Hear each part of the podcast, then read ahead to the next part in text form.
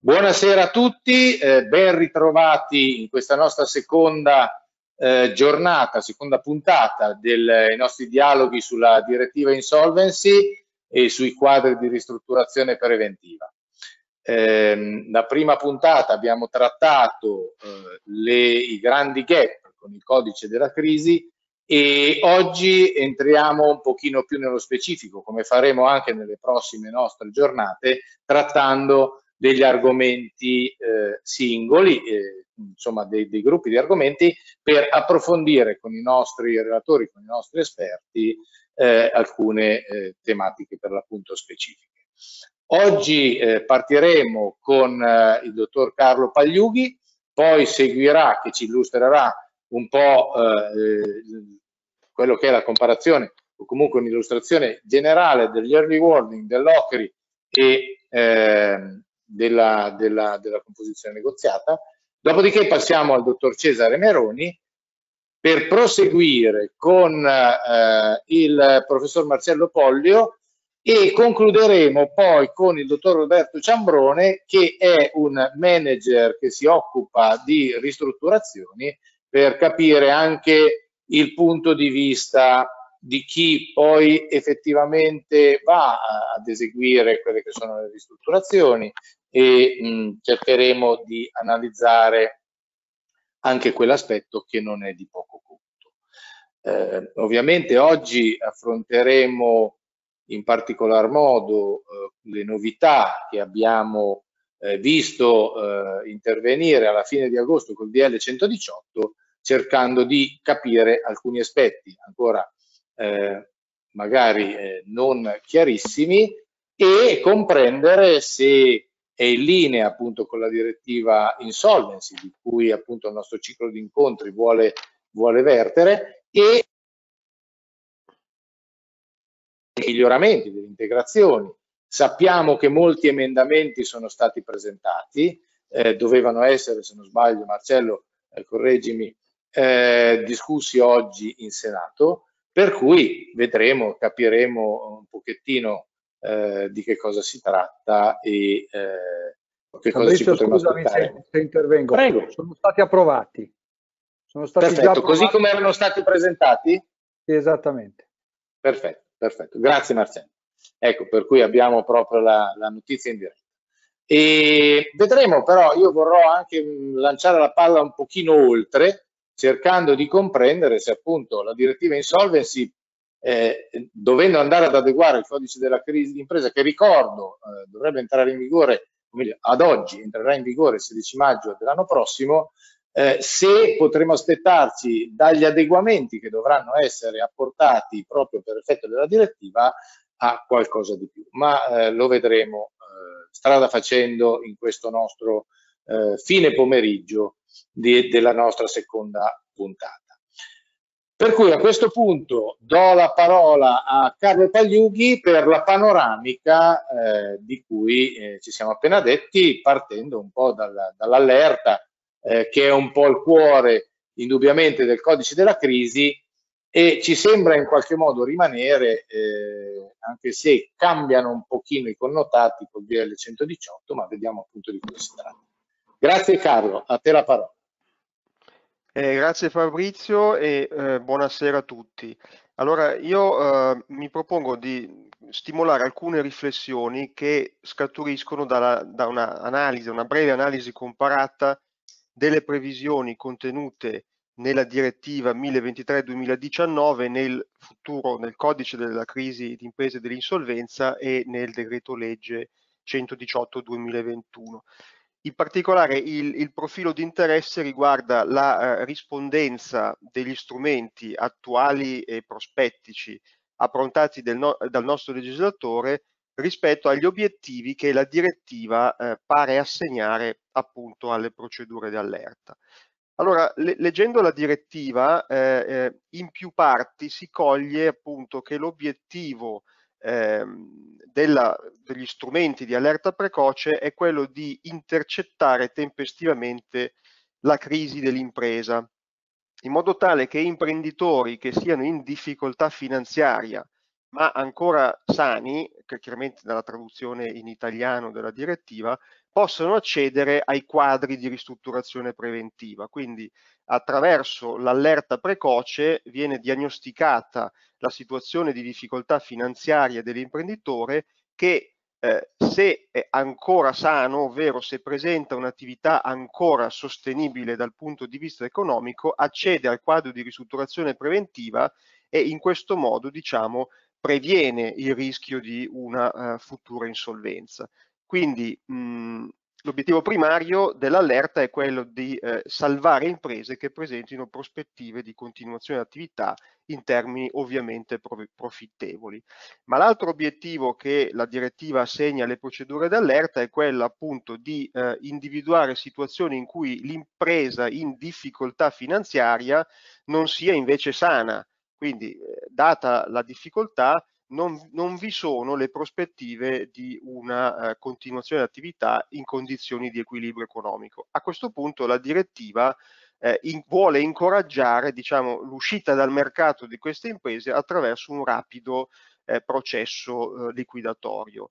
Quindi eh, ehm, ciò che guida eh, la direttiva nella impostazione delle procedure di allerta, che poi sono diciamo, codificate nel considerando 22 e poi disciplinate nell'articolo eh, 3 della direttiva è proprio quello di intercettare situazioni di crisi, non tanto di insolvenza, con il duplice fine di eh, salvare imprese economicamente ancora sane, ovvero eh, consentire un rapido ed efficiente processo liquidatorio di imprese che non siano eh, sane. Quindi il focus è basato su difficoltà di carattere essenzialmente finanziario, al punto che la stessa direttiva eh, nel considerando 20, 24 eh, e 26 prevede che eh, eh, possono esservi casi in cui non siano ancora insorte le difficoltà finanziarie, ma in questi casi è necessario che le difficoltà di carattere economico preludano a future difficoltà sul fronte anche finanziario. E la direttiva fa anche l'esempio di società che eh, non ancora in crisi finanziaria, ma che tuttavia perdano un importante contratto, una commessa, un appalto e quindi eh, prevedano di lì a poco un avvitamento anche sul fronte finanziario eh, patrimoniale. Eh, per il risanamento invece la direttiva fissa e lo specifica nel considerando 26 la necessità che sia effettuata una verifica della sostenibilità economica dell'attività come condizione di accesso alla procedura di ristrutturazione preventiva. Vedremo che questo concetto evidentemente viene ripreso in modo molto marcato da ultimo proprio nel decreto legge 118 del 2021. Quindi anche dal punto di vista eh, terminologico è bene richiamare alcune essenziali classificazioni contenute nella direttiva, e cioè la direttiva distingue le imprese sane e in difficoltà finanziaria dalle imprese in difficoltà finanziaria e non sane. Le prime, cioè quelle sane, devono poter accedere ai quadri di, di ristrutturazione preventiva con l'obiettivo di continuare ad operare, a svolgere la propria attività. Le seconde invece devono essere sottoposte ad un rapido processo di carattere liquidatorio. Il concetto di impresa sana, come dicevo prima, eh, dalla lettura della direttiva pare richiedere due condizioni e cioè la sostenibilità economica di tutta o parte dell'impresa, richiamo i considerando 22, 3, 22 e 26 ad esempio, eh, in, in, terminologia inglese la cosiddetta viability of the business, cioè la possibilità che l'impresa sopravviva nel medio-lungo termine generando dei risultati reddituali positivi ma contemporaneamente eh, l'impresa sana deve appunto presentare caratteri di sostenibilità economica e, ed essere in condizioni di difficoltà finanziaria non ancora però sfociate eh, nell'insolvenza. E quindi impresa non sana, viceversa, significa impresa che non è sostenibile dal punto di vista economico oppure o contemporaneamente è insolvente. Evidentemente qui il concetto di insolvenza riguarda un concetto di insolvenza eh, irreversibile e non una condizione di mera diciamo, eh, illiquidità, anche se si coglie dalla lettura della direttiva la preoccupazione di poter intercettare la crisi in una fase diciamo eh, la più possibile anticipata perché sappiamo benissimo che se affrontiamo eh, la, diciamo un periodo di criticità in condizioni di illiquidità evidentemente gli interventi di ristrutturazione devono essere molto incisivi e quindi più ritardo diciamo, l'accesso ad una procedura di ristrutturazione, o meglio, più ritardo la fase in cui intercetto la crisi e più diciamo, l'intervento può risultare tardivo. Quindi sostanzialmente la direttiva nel considerando 22 assegna un preciso finalismo alle procedure di allerta che, come vi dicevo, sono quelle di eh, intercettare la crisi e di diciamo, evitare la probabilità che si verifichino condizioni di insolvenza imminente che possano anche pregiudicare diciamo, o compromettere in via definitiva la sostenibilità economica dell'attività. Eh, a questo punto poi la direttiva con l'articolo 3 spiega quali siano poi queste procedure di allerta e consistono, eh, sappiamo, in un, in un, mix di strumenti. Eh, essenzialmente mix che si articola su, su due pilastri che sono la cosiddetta allerta interna e quindi gli strumenti di allerta precoce che siano chiari e trasparenti, che per l'appunto consentano al debitore di intercettare la probabilità di insolvenza e sull'altro fronte, l'altro pilastro, meccanismi di allerta esterna eh, basati sulla, eh, che scattano eh, quando il debitore non effettua determinati pagamenti. Diciamo, eh, in parallelo o complementare a questi due pilastri vi sono poi le altre eh, previsioni che la direttiva ritaglia a proposito dei servizi di consulenza forniti da organizzazioni pubbliche e private, gli incentivi concessi a determinate categorie di soggetti come i contabili eh, che possano diciamo, attivare l'allerta in quanto in possesso di informazioni rilevanti sul debitore e poi la, la, sempre la direttiva incoraggia gli Stati membri a prevedere forme di sostegno ai rappresentanti dei lavoratori nella valutazione della situazione eh, economica del debitore. Quindi questi sono sostanzialmente, questo è il finalismo che la direttiva assegna alle procedure di allerta, quindi intercettare la crisi in una fase precoce in modo tale che o l'imprenditore sano possa accedere a un quadro di ristrutturazione preventiva oppure l'impresa venga rapidamente ed efficacemente eh, liquidata. Come si declinano, e passando alla seconda, eh, seconda parte di questo mio mm, breve intervento, come si declinano questi obiettivi o principi eh, comincerei dall'attuale impostazione del codice della crisi delle imprese di insolvenza, poi passeremo al DL 118. Allora, innanzitutto sappiamo che il tema dell'allerta eh, contenuto nel titolo secondo è rinviato come entrata in vigore al 31 dicembre 2023. Ehm, da un punto di vista diciamo di impostazione, l'allerta come pensata dal codice della crisi e, già come si, eh, dal, dal, titolo del capo 2 si comprende che dovrebbe essere indirizzata ad intercettare tempestivamente la crisi di un'impresa, non tanto l'insolvenza. Il titolo 2 affronta il tema delle procedure di allerta e composizione assistita eh, della, della crisi, mentre il titolo terzo invece riguarda gli strumenti di regolazione della crisi e dell'insolvenza. Quindi se da un punto di vista generale l'allerta pare indirizzata a identificare, a diagnosticare una, le crisi delle imprese e non tanto diciamo, condizioni di insolvenza, eh, diciamo, se leggiamo invece gli articoli, in particolare l'articolo 13, si capisce che eh, eh, la crisi, eh, o meglio l'individuazione della crisi intesa come squilibri di carattere patrimoniale, reddituale e finanziario, viene collegata all'evidenza, tra le altre cose, di, di, alcune situazioni che si rilevano attraverso appositi indici, tra i quali l'insostenibilità dei debiti per almeno i sei mesi successivi al momento di osservazioni e da ritardi significativi che poi reiterati nel pagamento di determinate tipologie di debiti e sono, so, sono le soglie richiamate dall'articolo 24 del codice della crisi.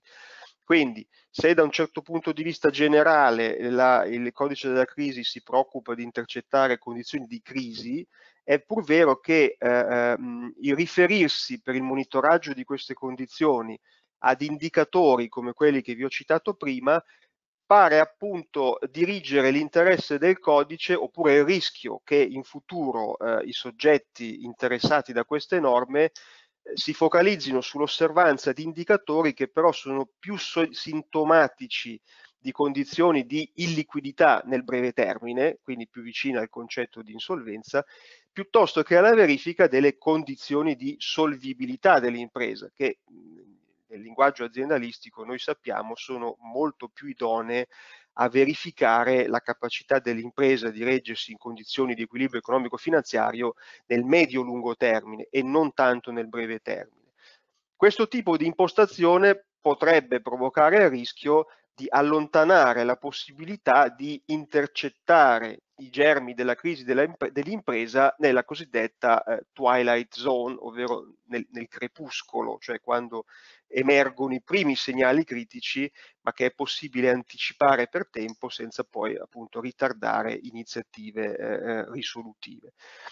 E eh, ricordo che in questa stessa prospettiva gli stessi indici dell'allerta che in realtà sono stati elaborati nel documento in bozza dell'ottobre del 2019 non sembrano appunto del tutto funzionali ad un obiettivo di allerta eh, precoce.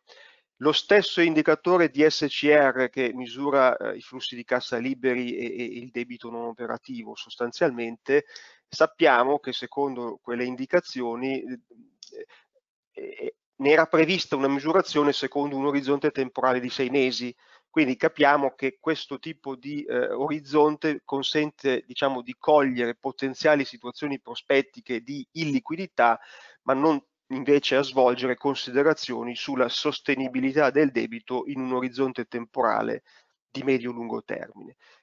Quindi volendo concludere diciamo, eh, questo, questo, questa seconda parte dell'intervento relativa al codice della crisi, si può immaginare che la possibilità di attivarsi in situazioni di pre-crisi, la chiamo appunto pre-crisi per riferirla alla cosiddetta twilight zone, dipende più dall'articolazione organizzativa e dai sistemi di programmazione e controllo che l'impresa istituisce in ottemperanza alle prescrizioni dell'articolo 2086 e da questo punto di vista quindi il codice della crisi, eh, nelle maglie diciamo del, del, del, codice possono ricadere situazioni che vanno dalla pre-crisi ma sostanzialmente sulla base di iniziativa volontaristica dell'impresa o del soggetto economico dell'impresa, fino invece a consentire di intercettare situazioni di crisi o di insolvenza proprio perché ci sono delle norme codificate negli articoli 13, 14, 15 e 24 del codice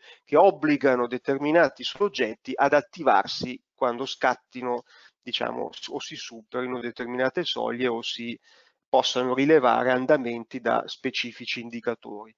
Quindi sicuramente da questo punto di vista il codice eh, eh, corrisponde pienamente al dettato della direttiva nella misura in cui prevede l'introduzione del sistema di allerta che si articola in un'iniziativa interna, che sappiamo benissimo, ad opera del debitore o degli organi di controllo, o esterna da parte dei eh, creditori qualificati. In questo senso il codice della crisi idealmente eh, può prestarsi a quel duplice obiettivo che è di ottenere la sopravvivenza delle imprese sane e la possibilità di centrare l'obiettivo dipende strettamente dalla tempestività dell'intervento, ovvero di scongiurare il tardivo ed inefficiente processo di liquidatorio di imprese non sane. Allora, prima di concludere passo invece eh, rapidamente al DL 118 del eh, 2021. Ora, sappiamo che in base all'articolo 2 possono accedere a, a, alla, alla, composizione negoziata per la soluzione della crisi eh, imprese che presentino condizioni di squilibrio patrimoniale ed economico-finanziario e che possano ragionevolmente perseguire il risanamento dell'impresa. Quindi il, il, il, il legislatore in questo decreto non si focalizza tanto sull'eziologia della crisi, sia essa patrimoniale, economico, finanziario, quanto invece sulle caratteristiche di durata di questa crisi, che sia temporanea oppure irreversibile. Cioè, in questo senso eh, l'intervento può spaziare dalle situazioni di pre-crisi a quelle invece più acute, in cui l'impresa manifesta condizioni di liquidità, e su questo lo stesso decreto eh, dirigenziale poi è molto esplicito, cioè anche imprese eh, eh connotate da una illiquidità eh, eh, ovvero insolvenza reversibile, purché vi siano le prospettive di risanamento, possono accedere agli strumenti introdotti dal DL 118, ma addirittura possono utilizzare lo strumento le imprese cosiddette incapienti, cioè la fase più critica di una crisi è il dissesto, il dissesto è misurato attraverso un'incapienza delle attività rispetto alle passività e secondo il, il, il DL anche, anche, le imprese incapienti, cioè che hanno perso il capitale, possono utilizzare questi strumenti. L'articolo 8 prevede la sospensione su istanza dell'imprenditore sino alla conclusione delle trattative degli obblighi di, di cui agli articoli 2446 e 47. Ma quindi secondo la filosofia del decreto legge, esplicitata direi con grande puntualità nel, de, nel, nel successivo decreto eh, ministeriale del 28 settembre, è, è chiaro che la stella polare che guida questo impianto sono le prospettive di risanamento, e cioè qui riecheggiando eh, quanto, quanto dice la stessa direttiva, se risultano definitivamente compromesse le prospettive reddituali di un'impresa,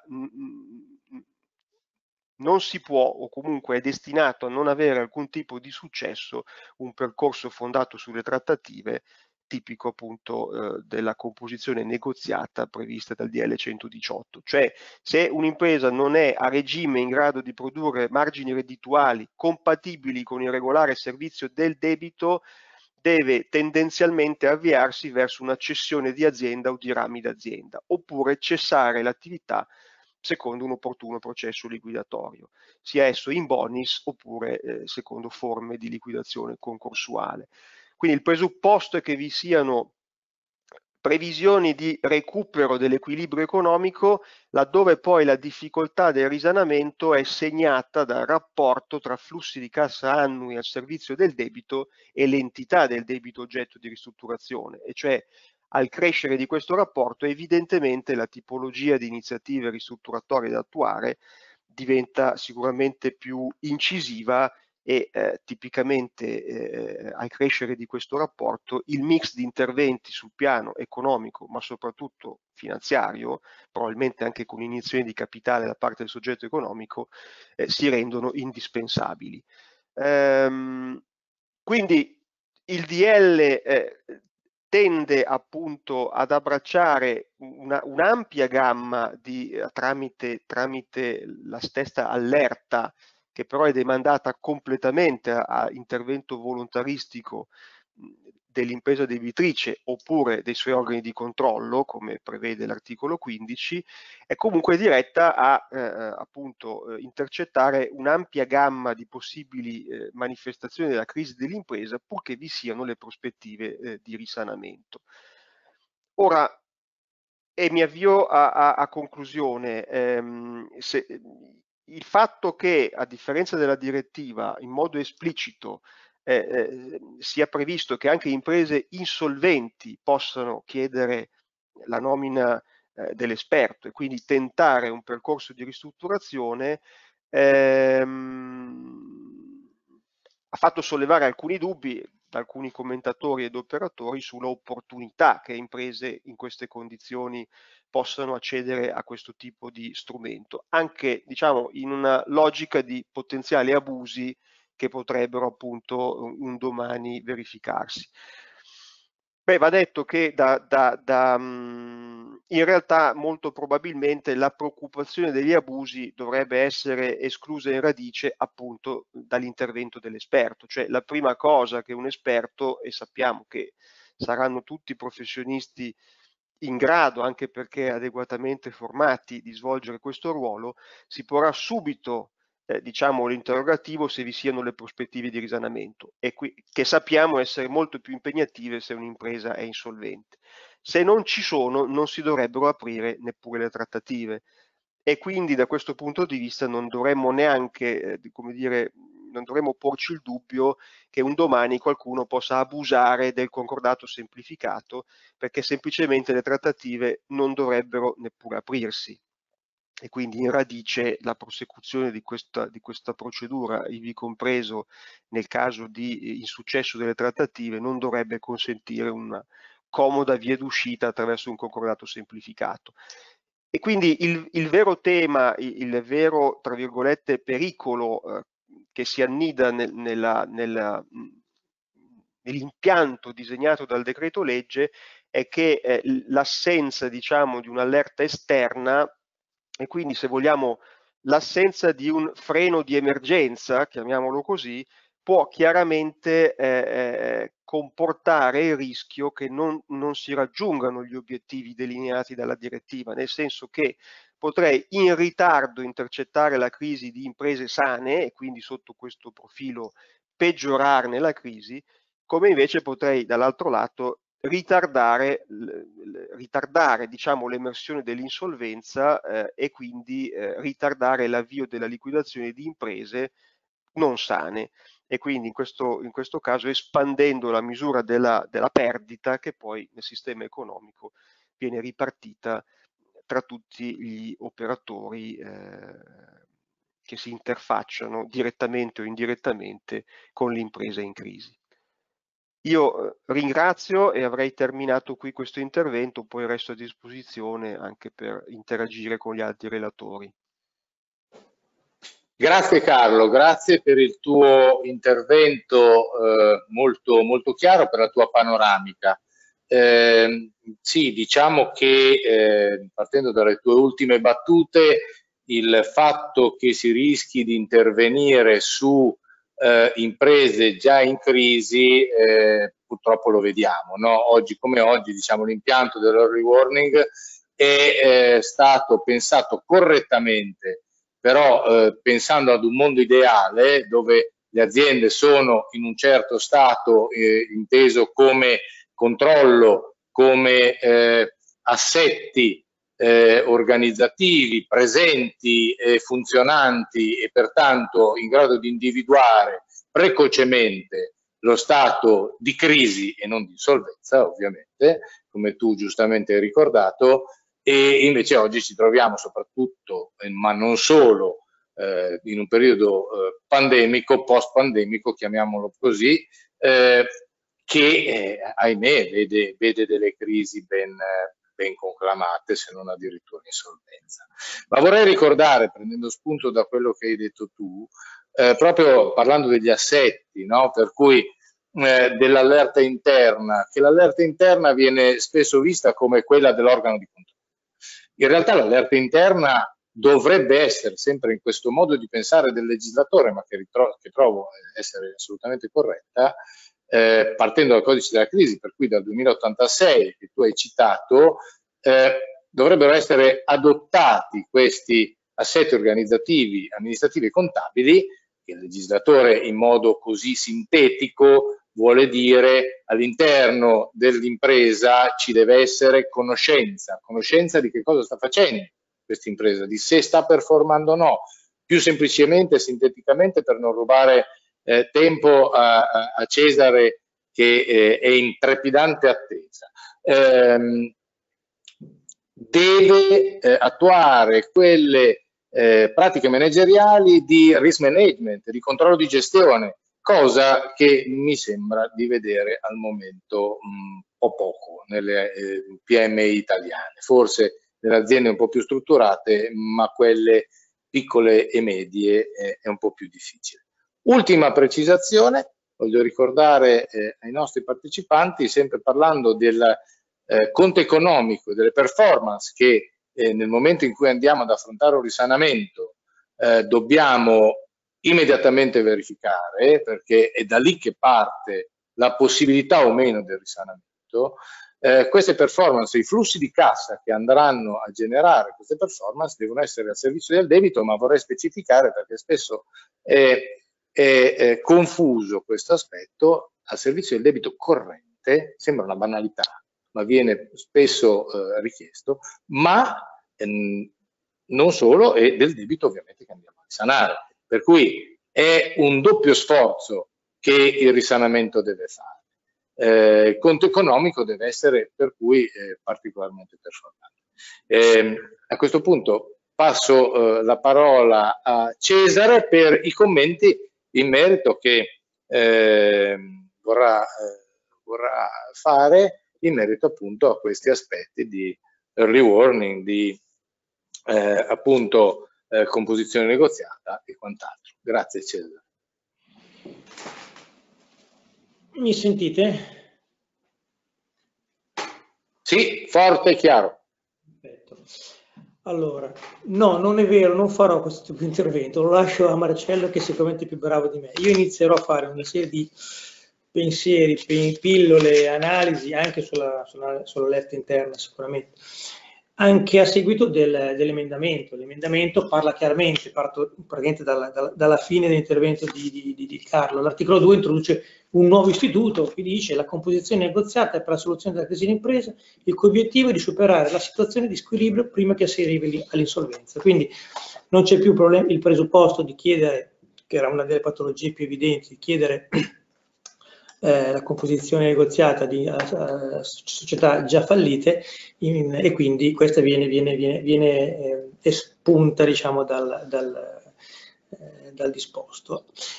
Lascerò quindi spazio ai relatori successivi per, per, per quanto ha iniziato Carlo. Io mi voglio focalizzare su alcuni punti e alcune domande a cui poi dopo magari dare risposta oppure dare i primi spunti di riflessione, perché secondo me ci sono tanti punti eh, che dovranno essere sviscerati. Allora, parto da un, un, un qualcosa che è necessario a tutti, il corso, il famoso corso delle 55 ore che dovrà essere necessario per l'esperto per poter essere inserito nel, nel, nell'elenco. Lo dico perché stiamo attivando, siccome con gli ordini, ordini milanesi, Milano, sia dottori commercialisti che avvocati per il corso. Abbiamo già attivato una, una, una, un contatto con la Camera di Commercio, eh, anche perché dovrà essere un corso eh, abilitante e sotto legida di gestione della Camera di Commercio, perché la Camera di Commercio gestirà poi eh, gli elenchi.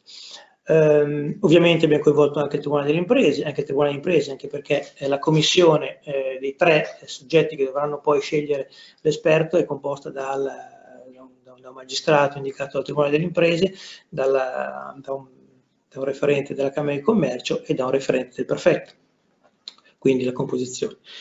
Già abbiamo evidenzi- c'è un'evidenza sensibile, cioè le nomine, le, le richieste di inserimento saranno potenzialmente migliaia. Ecco. Quindi qui sconta già una prima problematica di un corso da, da fare eh, una temporalità che non è così certa che si riuscirà a dare esecuzione a un corso propedeutico nel, nei due mesi scarsi che, eh, che, che, che, si attende dal 15 di novembre e soprattutto da capire come potrà esserci eh, eventualmente un passaggio temporale per le eventuali richieste già pendenti al 15 di novembre se tutto andrà e se non ci saranno differimenti temporali. In questo contesto, piccola, eh, piccolo pensiero, cioè la figura, la figura dell'esperto non è la figura del curatore fallimentare, non è la figura dell'asseveratore, sì che semplicita, cioè la figura del, del, dell'esperto è una figura molto più complessa, una figura, una figura, che deve avere una base aziendalistica, deve avere una base di esperienza eh, di ristrutturazione, di mediazione, ecco importantissima, tenete conto che delle 55 ore, non mi ricordo esattamente quante, ma 15 forse sono riferiti alle capacità di mediazione, cioè l'esperto è un negoziatore, è un soggetto che deve, oltre alle capacità eh, diciamo, professionali, deve anche avere le capacità di mediazione per portare chiaramente a compimento un piano di strutturazione laddove si deve andare a interagire con creditori e quindi mediare anche in questo contesto. Eh, l'allerta interna, l'allerta interna, io faccio una lettura veloce dell'articolo 15 perché secondo me è importantissimo capire esattamente il presupposto. L'organo di controllo societario segnala per iscritto all'organo amministrativo la sussistenza dei presupposti per la presentazione dell'istanza di cui all'articolo 2,1. L'assegnazione è motivata, è trasmessa con mezzi che assicurano la prova dell'avvenuta ricezione e contiene la fissazione di un congruo termine non superiore a 30 giorni entro il quale l'organo amministrativo deve riferire in ordine alle iniziative intraprese. In pendenza delle trattative rimane fermo a dovere di vigilanza di cui l'articolo 2403 del codice civile, cioè quindi il, il, il, il, collegio sindacale non è che si distacca quando arriva l'esperto e, e, rimane in panchina, diventa praticamente un supporto anche e interagisce ancora con eh, come dovere con, con l'esperto. La tempestiva segnalazione all'organo amministrativo ai sensi del comma 1 e la vigilanza sull'andamento delle trattative sono valutate ai fini dell'esonero e dell'attenuazione della responsabilità prevista dall'articolo 2407 del codice civile. Allora, già il codice della crisi è oggettivo, lo sapevamo tutti, eh, l'azione responsabilità, la responsabilità dell'organo di controllo era diventata uno del, dei, dei punti base. Qui è attenuata in un certo contesto laddove ci sarà un'attivazione e quindi mi, mi pongo a questo punto la prima domanda. Marcello poi ci racconterà il, diciamo, il test, ovvero la piattaforma e quindi tutto quello che è previsto nel test per eh, andare a individuare la casistica relativamente allo stato dell'impresa in difficoltà. Insolvenza no, mh, mm, difficoltà, illiquidità, eh, crisi temporanea, eccetera. Questo test dal 15 novembre sarà attivabile da chiunque, nel senso l'impresa, l'imprenditore, ma chiaramente anche eh, doverosamente il collegio sindacale o il revisore laddove c'è evidenza di una, di, una, di, una, di, di una, crisi, di un'evidenza di, problematiche del, dell'azienda. Ora mi pongo il, il, il problema appunto su questa esimente ex post, quando sarà l'azienda che andrà in concordato preventivo, andrà in fallimento se laddove non ci sarà possibilità di eh, composizione, di transazioni, di accordo di strutturazione di 67, eccetera, andrà diciamo in procedura, ok? Stiamo parlando di una procedura concorsuale, cosa che non è la composizione negoziata. A questo punto ci sarà un problema di rilevare, di valutare il discorso della responsabilità. Quindi il concetto che mi pongo è il 15 novembre tutti i collegi sindacali, tutti i revisori si dovranno porre il problema di valutare, far attivare questa verifica sulla piattaforma ministeriale, laddove non lo fanno e laddove un giorno qualcuno gli potrà dire perché non l'hai fatto, lì non ti salvi più dal punto di vista della responsabilità perché eh, oggettivamente tu avevi uno strumento per attivarlo, non l'hai attivato e quindi sei ammissivo.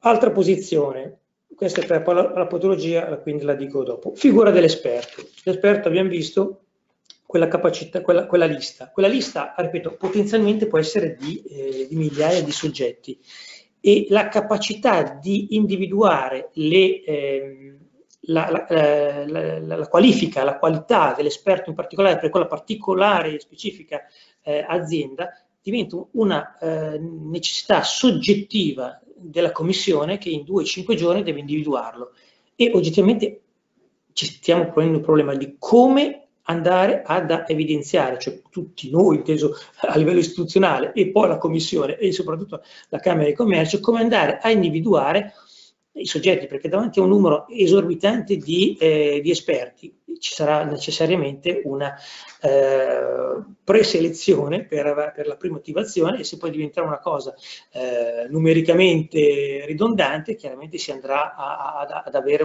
un'attenuazione una delle, delle, necessità, ma il vero problema è proprio la, la, la individuazione di un esperto, un esperto perché inciderà come non mai come non mai sulla continuazione aziendale se laddove l'imprenditore si mette nelle mani di un esperto e non ha magari dei professionisti adeguatamente capaci di una soluzione perché se, se, se, eh, se arriva ad chiedere, a dover chiedere mh, eh, la nomina dell'esperto probabilmente l'assistente professionale che ho avuto prima non è stata, non è stata adeguata.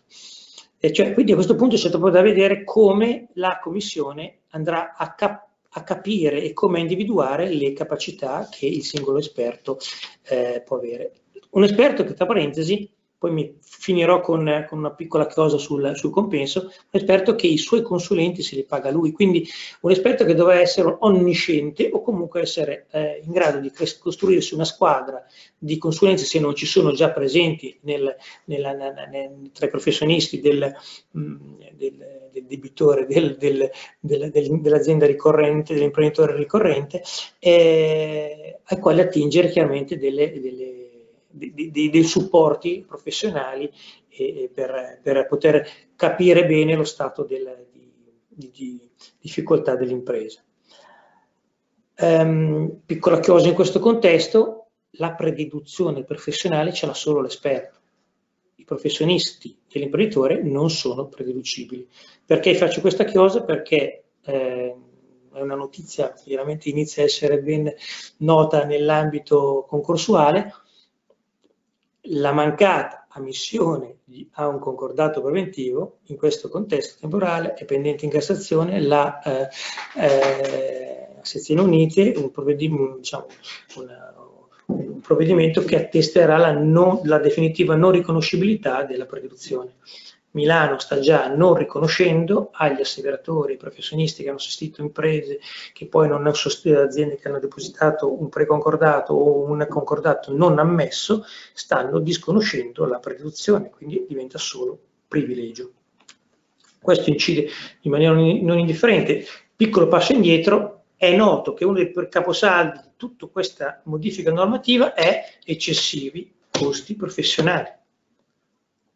La Presidente Pacchi ha davanti a tutti detto che tutti i professionisti devono fare un passo indietro e tenere ben conto che la crisi pandemica, le problematiche delle aziende dovrà portare anche a livello professionale una riduzione e contenimento eh, dei costi professionali. E poi, ripeto, dirò un discorso sul, sul, sul, sui compensi dell'esperto. L'indipendenza dell'esperto. L'indipendenza dell'esperto è assoluta e addirittura rafforzata negli emendamenti, se, se non li ho ancora letti, ma dovrebbe essere così, addirittura posposta a due anni dopo l'archiviazione dell'eventuale composizione negoziata, piano, accordo definito, eccetera. Cioè, quindi l'esperto, oltre a non poter avere nessun conflitto di interesse, avere nessun eh, rilievo di mancata indipendenza nei confronti dell'impresa, e quindi sto parlando anche di potenzialmente un esperto che è ehm, eh, consulente tecnico piuttosto che di altro tipo nei confronti di un creditore, di un creditore istituzionale, una banca, un fondo, una, eccetera, avrà poi forse dei problemi se viene nominato esperto per un debitore nei confronti del quale c'è il creditore, la banca di cui è un, un consulente. Quindi un'indipendenza, ripeto, anche futura, perché poi questa indipendenza deve mantenersi nei due anni successivi alla, alla, alla chiusura, all'attivazione della, della composizione negoziata. Mm, torno un attimo indietro. Perché la patologia che Carlo richiamava prima, cioè il rischio di una patologia nell'utilizzo in debito dello strumento? Butto lì quello che è un, qualcosa, un sentore comune. Eh, se la composizione negoziata non funziona, ci sarà il concordato semplificato. Il concordato semplificato forse è lì che la patologia potrà eh, intervenire. Eh, la patologia inteso, pianificare dei concordati semplificati dove è molto più semplice ottenere o comunque impostare e avere delle, delle, eh, delle maggioranze o, delle, eh, o, degli accordi. O delle, okay.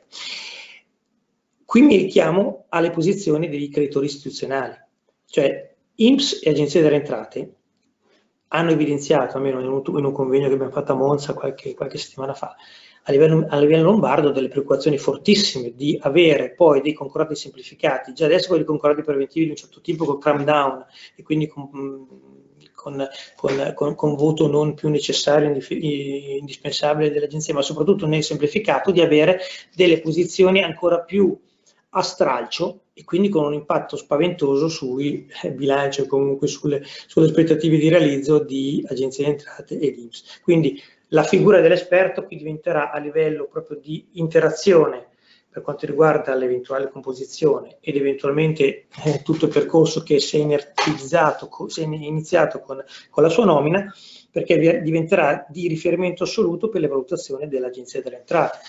Io mi ero segnato e lo faccio, faccio la lettura sintetica di una, una risposta dell'Agenzia delle Entrate alla Commissione Finanze sulla censura o comunque sul rilievo della, della, della, della disapplicazione dell'agenzia in vari contesti temporali regionali, scusate, regionali, eh, diciamo differenti, con differenti prese di posizione su, su concordati preventivi, su posizioni di questo tipo, e eh, l'agenzia, l'amministrazione finanziaria dice ha dedicato particolare attenzione al tema del risanamento aziendale, sia sin dall'introduzione dell'istituto della transazione fiscale nell'ambito della normativa fallimentare, apportando le proprie strutture operative con direttive interne e circolari volte ad evidenziare l'importanza di una partecipazione attiva e attenta alla gestione delle procedure di crisi aziendale, sottolineando altresì l'esigenza di operare un adeguato contemperamento tra l'interesse pubblico alla riscossione dei tributi e l'interesse alla salvaguardia delle aziende che abbiano concrete possibilità di riacquistare produttività e redditività salvaguardando il tessuto economico e sociale e questo è perfetto.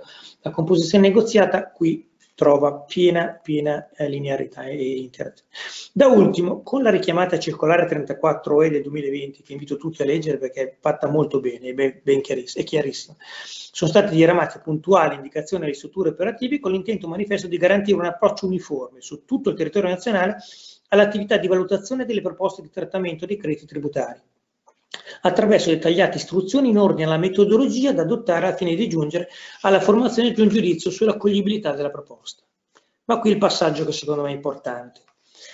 La convenienza economica della proposta assume rilevanza in conseguenza del positivo esperimento dell'insieme di attività istruttorie propedeutiche alla valutazione finale e che attengono all'attendibilità della relazione del professionista indipendente, qui stiamo parlando del concordato, alle concrete o, del, del, alle concrete prospettive di realizzabilità del piano di risanamento, nonché al comportamento del contribuente qualora rivesta il carattere del prolungato, sistematico e deliberato inadempimento degli obblighi fiscali. Cioè è chiara la, e, vi, e vi dico INPS uguale, cioè la stessa valutazione dal punto di vista dell'attenzione a questi comportamenti dell'imprenditore. Quindi eh, dimentichiamoci che il fatto che c'è il cram down, il fatto che il concordato semplificato potrà portare a soluzioni diciamo a stralcio, ok? Non ci sia una presa di posizione che si chiami reclamo, che si chiami opposizione, che si chiami qualsiasi tipo di che possa travalicare anche in segnalazioni penalmente rilevanti laddove laddove la composizione avvenga senza la, eh, la votazione, eh, avvenga in maniera coattiva, diciamo, con, il, con, con l'omologa eh, coattiva del Tribunale e senza l'adesione da parte dell'Agenzia delle Entrate. Ecco, questa è la, ehm, la, la, la indicazione come, eh, come indicazione di, di, di, percorso dove si va a ipotizzare un piano di risanamento, ma anche queste cose devono essere eh, ben tenute in evidenza. Aspetta, ecco, posizione penale. Posizione penale eh, per l'imprenditore. È vero che c'è l'esimente, o comunque più che esimenti, ci sono le misure, diciamo, eh, eh, che possono contenere diciamo, le, le, responsabilità dell'imprenditore che si attiva con la richiesta del, dell'esperto. Eh, qui mi pongo una domanda che rimando alla, alla, alla platea di esperti. La figura dell'esperto, visto che non è una procedura concorsuale, è una figura stragiudiziale, chiamiamola così. Ma laddove c'è l'evidenza e l'emersione di reati palesemente evidenti dalla, dall'analisi della documentazione del prodotto, quale tipo di attivazione ha l'esperto? Cioè, è un soggetto al quale deve essere demandata l'attivazione perché ha rilevato un'eventuale eh, problematica penale. La lascio lì un attimino e la vediamo magari in, una, in, una, in un giro successivo. Mm, L'altra cosa che volevo evidenziare invece era appunto che sulla base delle, eh, degli emendamenti dovrebbe essere eh, stato recepito eh, dall'articolo 20, leggo i paragrafino, ma come proprio ancora per quanto riguarda il rischio penale, al tempo stesso, questa è una, una, una chiosa di, di Andreani sul, sul Sole 24 ore, al tempo stesso l'articolo 20 del DL 118 ha aggiunto un'integrazione della norma penale prevista dal comma 3 dell'articolo 236 della legge fallimentare assai rilevanti, sebbene sia sinora rimasto un po' nell'ombra, cioè non c'è stata un'evidenza cioè l'immersione degli aspetti penalistici eh, nell'ambito eh, de, della modifica normativa. Si tratta della disposizione secondo cui le sanzioni penali relative ai reati fallimentari dell'articolo 236 trovano applicazione anche nel caso di omologazione forzosa della transazione fiscale e contributiva nell'ambito dell'accordo di sottrazione dei debiti. Un contrappeso alla disciplina estensiva dell'omologazione forzosa che opera quindi anche in questo contesto.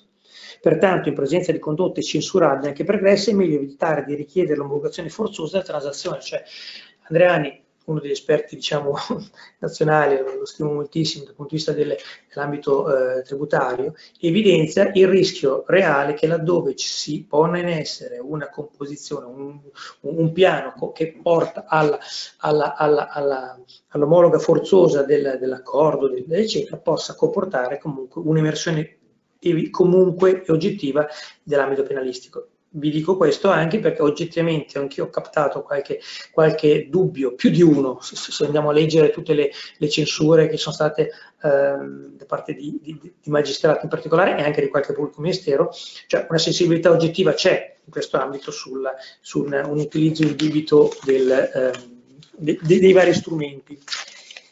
Finisco con una piccola mia chiosa che ho fatto, adesso devo recuperarlo, sul, sui compensi.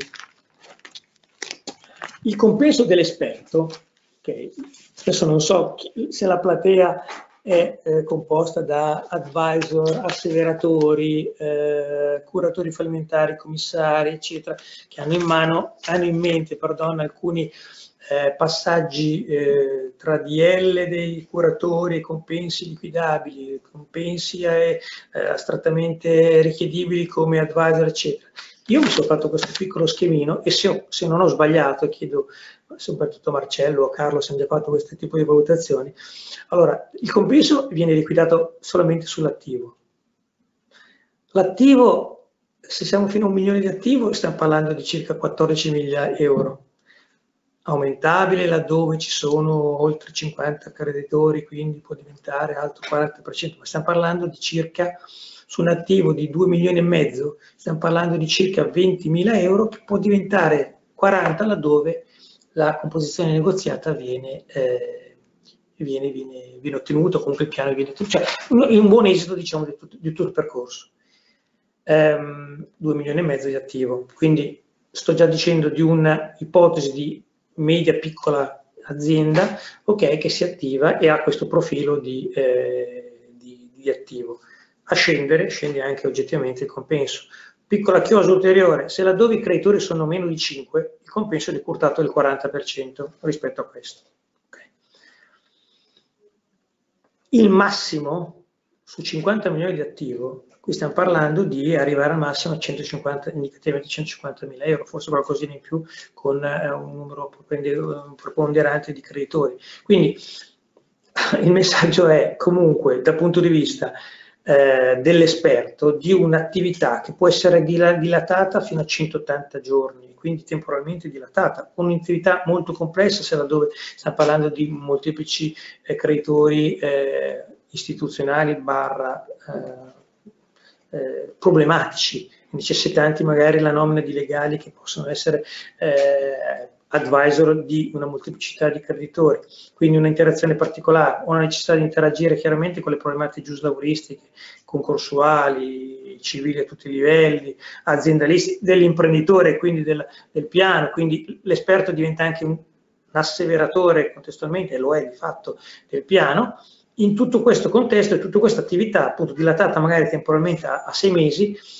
eh, il compenso eh, incide in un certo modo in maniera non eccessivamente significativa rispetto a, eh, al, diciamo, all'esistente, diciamo, all'esistente a quello che è l'attuale diciamo, impostazione di compensi di professionisti eh, con nomina giudiziaria e professionisti invece eh, advisor e asseveratori.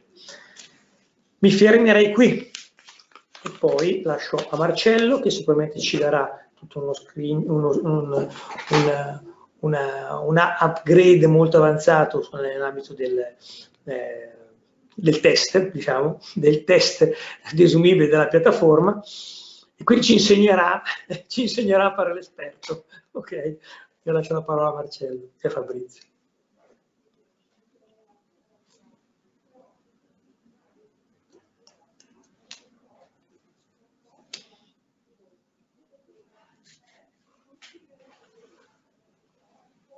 Mi Scusate, avevo perso, avevo perso, il Mi pannello sentite? e quindi non riuscivo a trovare dov'è che dovevo schiacciare okay, no. il, il, il, pomello, come si dice a, a Genova, per, per, collegarmi. Mi sentite voi? Sì?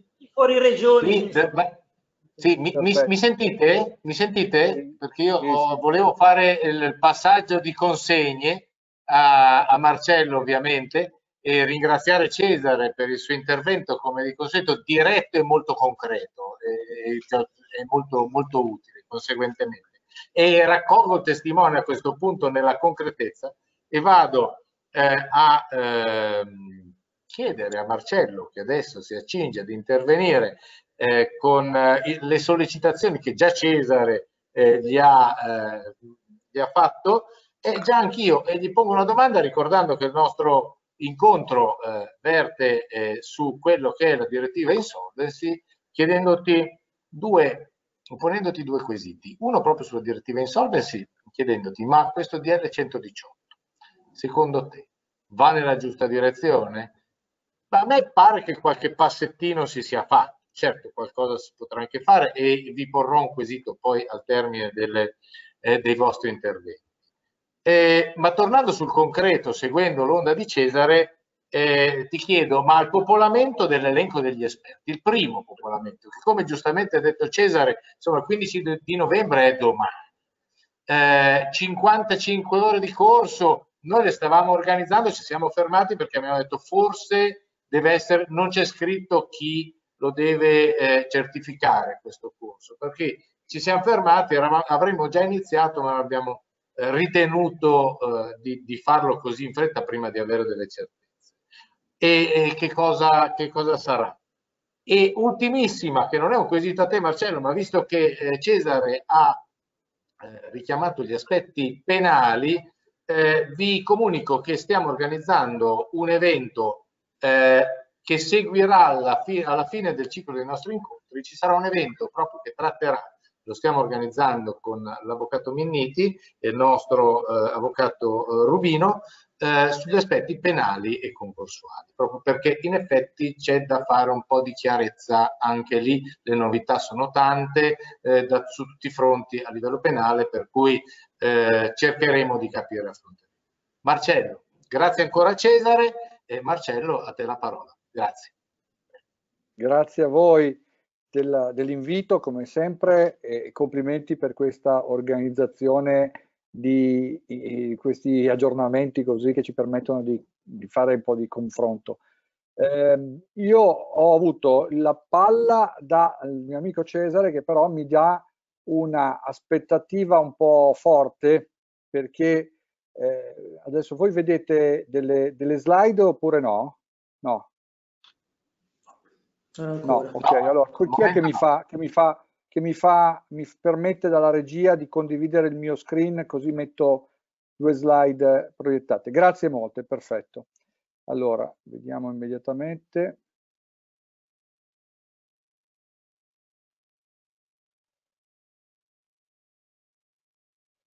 Ecco qui. Voi, no, però qui così vedete tutto lo schermo, non vedete soltanto, allora devo tornare indietro. Ecco, ora così Così va bene? Lo vedete? No. No, se, perché ho no, Marcello, con vediamo video, te. Con un video, eh, per, allora, scusatemi, perché ho un problema di, di video duplicato e quindi non riesco a... Eh, vabbè, allora adesso lo, lo, lo risolveremo mentre, mentre, parliamo. Allora, voi avete fatto un po' di domande al sottoscritto e mi avete eh, passato la palla per chiedermi se, primo, questo eh, decreto legge 118 va incontro agli early warning e alla direttiva. Allora, in parte sì e in parte forse no, perché forse dal punto di vista dell'emersione della crisi è, è, troppo volontaria, è troppo rimessa alla indicazione degli, degli strumenti da parte del debitore, però e, e da un'altra parte invece è più coerente alla direttiva perché chi, aveva, chi ha letto la direttiva ha visto che non era previsto il meccanismo all'italiana dei sistemi di allerta con le denunce e l'obbligo del debitore di presentarsi davanti all'OCRI. Noi assistiamo oggi al passo indietro sul codice della crisi d'impresa, sui sistemi di allerta, quindi non esiste ancora l'OCRI, non, non ci sarà l'OCRI, c'è un negoziatore, eh, o meglio un esperto facilitatore, perché gli emendamenti e le nuove relazioni che troviamo di accompagnamento al documento approvato dal Senato parlano appositamente di facilitatore. Sulla seconda cosa invece che eh, Fabrizio mi hai domandato, troverete domani un articolo sulla pagina di Italia Oggi che parla esattamente proprio di questo problema della formazione. Se andrete a leggere gli emendamenti approvati dal Senato, dentro al testo ormai unico che è stato licenziato dal Senato eh, e che va di fatto a sostituire il DL, perché è stata posta la fiducia, è ancorché poi è stato votato a maggioranza e c'è stato quindi questo tipo di, di scelta, prevede la modifica integrale dell'articolo 3. Nell'articolo 3 si dà indicazione che la competenza alla gestione dell'elenco e all'aggiornamento è di eh, Camere di Commercio, ov ovvero Union Camere, ma i corsi previsti di 55 ore saranno eh, formati, saranno fatti da tutti, quelli iscritti agli albi e quelli non iscritti agli albi. E le 55 ore è corretto dire che no, dobbiamo averle tutte prima di iscriverci, quindi l'albo, l'elenco, scusatemi, degli esperti non potrà avviarsi fin quando non c'è qualche professionista che ha maturato le 55 ore. Chi è che certifica le 55 ore? Potranno farlo gli ordini professionali perché i regolamenti della, della, della formazione per gli iscritti lo emaneranno i regolamenti gli ordini professionali, ma i corsi dovranno essere accreditati perché è previsto nel nuovo articolo 3 dal Ministero della Giustizia e dell'Economia. Quindi corso di 55 ore fatto dall'ordine, io vado interpretando in, in, in ottemperanza al DM 28 settembre 2021 darà la possibilità di maturare le 55 ore, corso fatto sicuramente dalle Camere di Commercio darà l'accreditamento la, la, perché queste, questi soggetti sono di fatto coloro che vigilano e coloro che hanno già l'accreditamento eh, perché alla pari quasi del Ministero della Giustizia e dell'Economia. Eh, una considerazione. Allora, è vero che c'è un'idea di moltissimi professionisti che vogliono iscriversi al, alla, all, all'elenco, ma non è vero che ci sarà poi la corsa subito, perché intanto fino al 16 maggio del 2022 l'elenco verrà alimentato tempestivamente e continuativamente, dice il nuovo articolo 3 del DL. Invece dal 17 maggio in poi l'aggiornamento avverrà una volta all'anno. Quindi chi vuole maturare le 55 ore a tempo fino al 16 di maggio 2022, poi saranno gli ordini che manderanno la comunicazione degli propri iscritti che hanno maturato questo, questi, eh, queste competenze e le domande per, per gli iscritti agli albi passano dagli ordini, non passano più dalla Camera di Commercio per cui la Camera di Commercio, poi l'Union Camera, provvede ad aggiornare l'elenco. Due sono gli incarichi che ogni professionista può assumere contemporaneamente. Cesare ricordava che è anche molto lungo l'iter del, del sovraindebitamento, cioè scusatemi, del, della composizione. La composizione negoziata passa a 180 giorni, prorogabile di altri 180 giorni. Quindi te teoricamente un professionista potrebbe assumere due incarichi che durano 360 giorni. 360 giorni vuol dire che ogni, quante, quante imprese possono essere interessate? Moltissime. Quindi se due sono gli incarichi per ogni professionista, pensate a quanti professionisti dovrebbero essere iscritti a questo elenco, perché altrimenti non si riesce a soddisfare tutta la richiesta e tutte le, le, le esigenze della composizione negoziata della crisi. Ma adesso voglio con voi condividere, cerco adesso di condividere lo schermo, se mi dà la regia la condivisione dello schermo, qui adesso vediamo un po' solo Marcello, adesso sì. si vede una schermata, non Vedo... si vede una schermata nera, però eh, non si vede. Vedo una schermata nera, adesso aspetta perché devo capire, scusatemi, schermo, il secondo schermo, vediamo un po'. Ecco, perfetto, benissimo. Sì, Ora perfetto. vedete il secondo schermo. Scusatemi che vado a vedere però qua.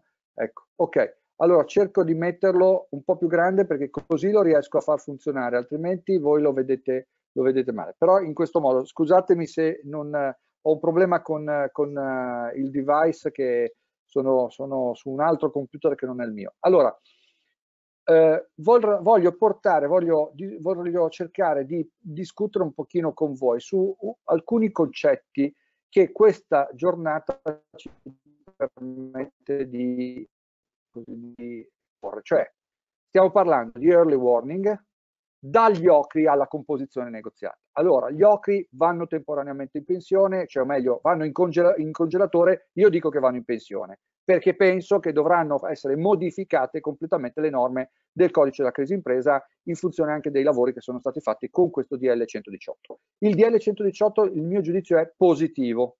È positivo perché penso che intanto le imprese che sono in difficoltà post Covid-19 abbiano la necessità di avvicinarsi a uno strumento di composizione di tutti gli interessi che poi porta non necessariamente alla conclusione, poi vi farò vedere, della negoziazione attraverso il contratto o attraverso il 67 facilitato senza attestazione. Preciso un'altra cosa perché l'articolo 11 riformato dice una cosa diversa da quella che forse potevamo pensare leggendo il DL 118, perché è stato precisato che la relazione di accompagno all'emendato DL lo, lo, lo specifica esattamente, che anche quando il 67, cioè si conclude e con la necessità di avere la firma della, del, del negoziatore, del facilitatore, non svolge e non ha il ruolo dell'attestatore. Quindi non è attestazione di veridicità e non è attestazione parificabile al 67. Questo perché? Perché viene chiarito il ruolo e viene chiarita la responsabilità. Ecco perché anche il compenso Cesare è ridotto, perché il ruolo del facilitatore è un ruolo differente. Poi io ho la mia convinzione che l'80% delle negoziazioni, delle facilitazioni, si concluderà con uno strumento omologato da un giudice. Quindi ci sarà sempre la possibilità di andare davanti a un giudice per ottenere poi lo strumento giuridico. Quindi che cosa fa il negoziatore? Che cosa fa il facilitatore? Cerco qua un po' di, di aiutarmi con qualche slide. Allora, l'articolo 2 definisce la composizione negoziata, cioè l'imprenditore commerciale agricolo che si trova in condizioni di squilibrio patrimoniale, economico e finanziario che ne rende probabile la crisi o l'insolvenza, può chiedere la nomina di un esperto indipendente quando risulta ragionevolmente perseguibile il risanamento dell'impresa. Quindi la prima cosa è che ci sia la possibilità di continuare l'attività d'impresa e chiedere la nomina di questo esperto. Che cosa fa l'esperto? E l'esperto fa sostanzialmente tre cose, cioè agevola le trattative, prospetta le possibili soluzioni dopo aver ascoltato quello che il debitore vuole proporre e individua la soluzione per il supporramento quando individuata aiuta a concludere quindi le, le, le parti in questa mediazione. In sostanza abbiamo un'altra figura di terzo facilitatore che è più vicino ai consulenti ma che è indipendente e viene precisato anche nel DL eh, emendato, perché lui si potrà avvalere anche di soggetti advisor che siano però distanti dall'imprenditore e che eh, in, questo, in, questa norma viene addirittura previsto che possa avvalersi di un revisore contabile, di un revisore legale. Che vuol dire? Vuol dire che il facilitatore per quelli che non saranno commercialisti si potrà avvalere di qualcuno che ha competenze contabili, cioè il facilitatore fa veramente il mediatore, cioè mette al tavolo le persone, ascolta la proposta e il vero obiettivo, il vero ruolo del facilitatore sarà convincersi che la proposta è più vantaggiosa rispetto a uno scenario alternativo e convincere quindi le parti a trovare un accordo poi individuare lo strumento giuridico più adeguato per definire quella situazione. E quindi, per esempio, quando diceva eh, Cesare del problema della, della fiscalità, cioè dei, dei debiti erariali, i debiti erariali non si potranno che definire attraverso il 182 ter, norma imperativa nella, per definire, per stralciare i debiti tributari. E allora entreremo in uno strumento che è o il concordato preventivo o il concordato preventivo in continuità, perché stiamo parlando di continuità nella composizione negoziata, o accordo di ristrutturazione sui derivati. C'è un'ulteriore soluzione che è la, la, la, convenzione, la, convenzione, di moratoria, ma lì dentro non ci puoi mettere il 182 ter. Per cui la convenzione di moratoria dovresti metterti d'accordo con l'agenzia nei limiti delle norme imperative tributarie per fare delle dilazioni secondo gli altri istituti. Ma se hai bisogno di più tempo, devi entrare semmai nella norma che è agevolativa della composizione negoziata che ti permette attraverso le misure premiali di ottenere un'ulteriore riduzione e allungamento dei termini. Ma io credo che la maggior parte di queste situazioni dovrà andare per forza davanti a un giudice. E come si conclude però la, la, la, la, eh, composizione negoziata? Lo prevede l'articolo 11. Attenzione che l'articolo 11 contempla oggi, visto che parliamo di early warning e non voglio andare fuori tema, contempla oggi un elemento essenziale della norma a presidio dell'early warning, cioè come è stata applicata in Italia, il 2086, perché il 2086 del codice civile stabilisce che, e non è modificato perché quello è operativo ed è vigente dal 16 marzo 2019, perché ogni imprenditore collettivo deve approntare un sistema organizzativo, amministrativo e contabile adeguato a percepire, a intercettare la crisi d'impresa per evitare che questa sfoci in un eh, default, in un fallimento e per, e per evitare che si perda la continuità aziendale.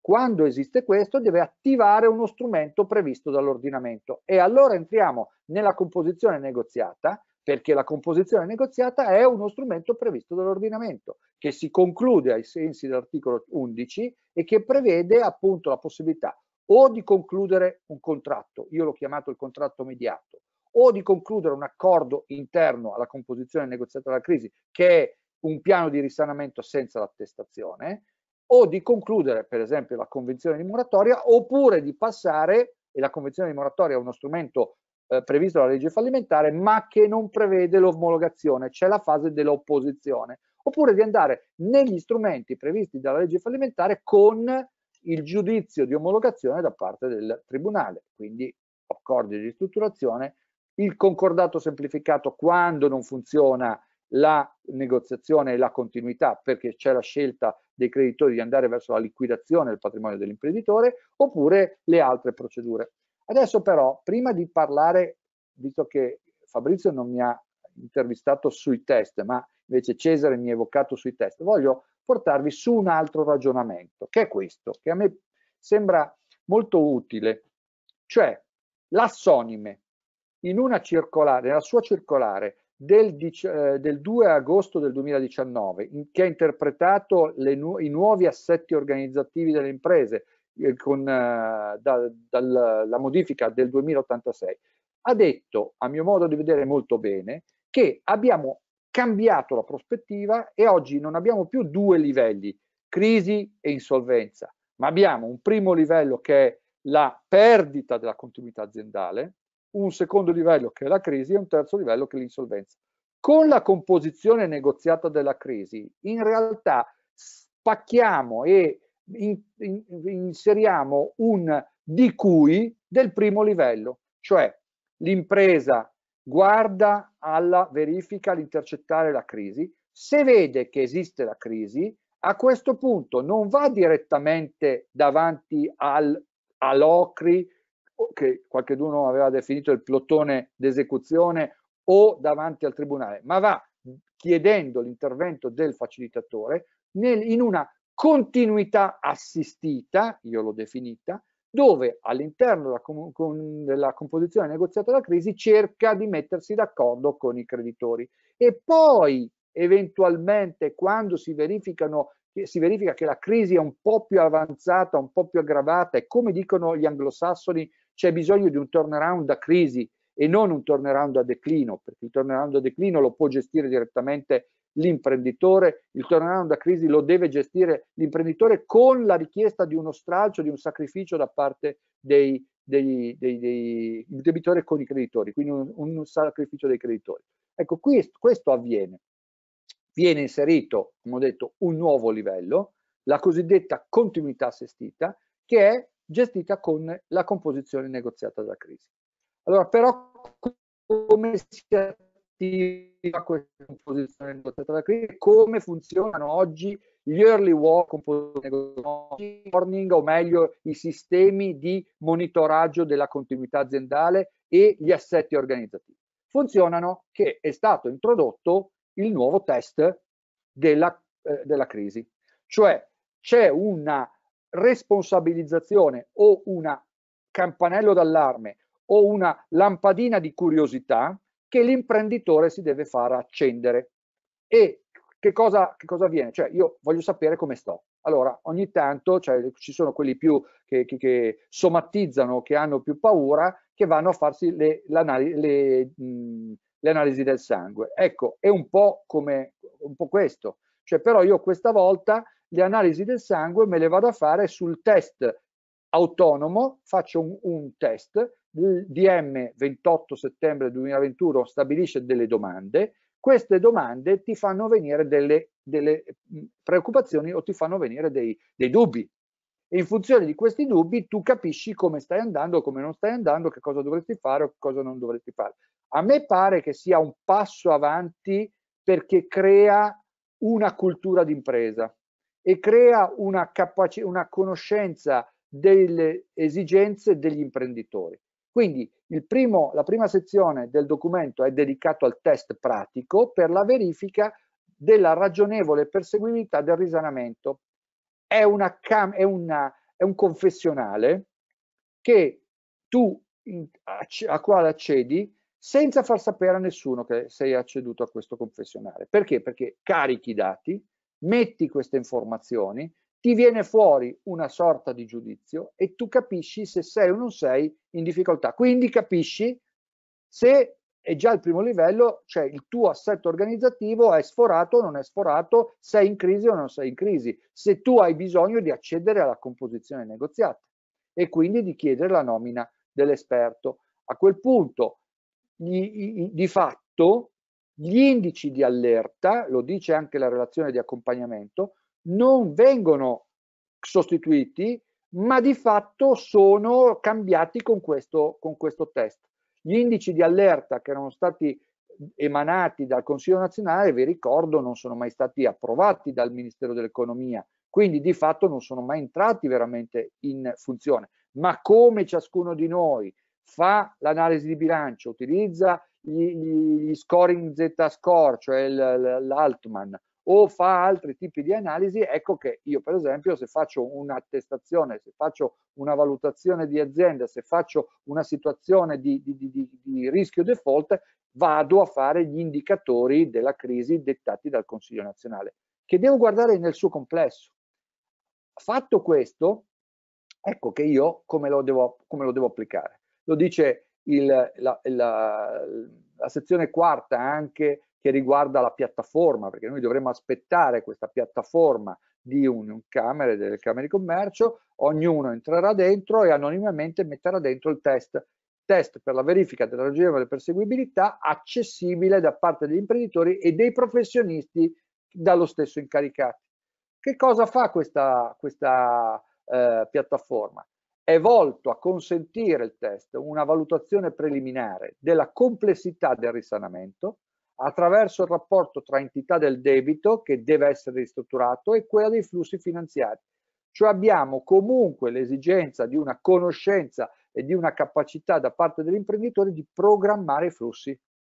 Perché senza la programmazione dei flussi, senza la conoscenza di questa di, questi, eh, di queste entità, di, di queste eh, grosse eh, valutazioni che riguardano la, quanto l'impresa è capace di generare dal punto di vista di cassa per pagare le obbligazioni future, perché anche la crisi e l'insolvenza dobbiamo ricordarci che vanno definite e la definizione la ritroviamo nel codice della crisi, codice della crisi che è stato sospeso, ma, il, ma la definizione di crisi da dove viene? Viene dalla legge delega 155, recepita dal DLGS 114-19, quindi essendo una legge delega che già definisce questi elementi, di fatto quella definizione è operativa nel nostro ordinamento ed è comunque in linea alla giurisprudenza che l'ha a, sua volta eh, definita. Questi sono le, i problemi che noi intanto dovremmo discutere, capire, parliamo di early warning e di assetti organizzativi e di, di, di, di procedure per far emergere la crisi, non ci occupiamo oggi anche di composizione negoziata, ma la composizione negoziata, come vi ho fatto vedere, è lo step successivo. Prima, gli early warning stanno prima. E allora negli early warning quello che più si avvicina è appunto la piattaforma e appunto il test pratico per la verifica della ragionevole perseguibilità del risanamento. Allora, trovate nella sezione prima questa definizione, obiettivi, la valutazione dell'entità del debito. Qua già per esempio c'è bisogno che il debitore abbia una cognizione, abbia un assetto organizzativo di un certo genere o abbia un consulente capace di fare determinate valutazioni perché altrimenti non, non si trova allo stesso allo sbando come prima nel, nel calcolare il DSCR come prevedevano gli indicatori. Poi, vedete, parla sempre di flussi annui di, al servizio del debito e parla di grado di difficoltà del risanamento. Sono, adesso non ho il tempo necessario per approfondire questi argomenti, anche perché ci siamo detti che facciamo una, una discussione aperta e quindi semmai nella discussione lascio a Fabrizio la, la scelta di interrogarmi su alcuni argomenti, su alcuni aspetti.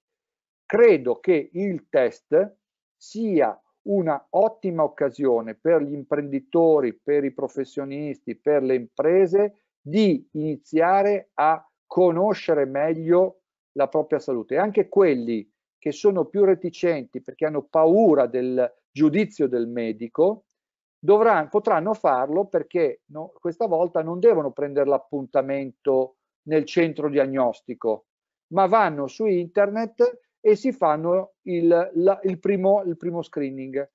A quel punto, quando ti sei fatto lo screening, sai se gli, gli scoring che vengono fuori sono fuori parametro o dentro parametro. Dentro a questo screening c'è la perseguibile eh, ragionevolezza del, della tua guarigione. E quindi c'è già scritto, guarda che se hai il colesterolo alto è meglio che la salciccia non la mangi.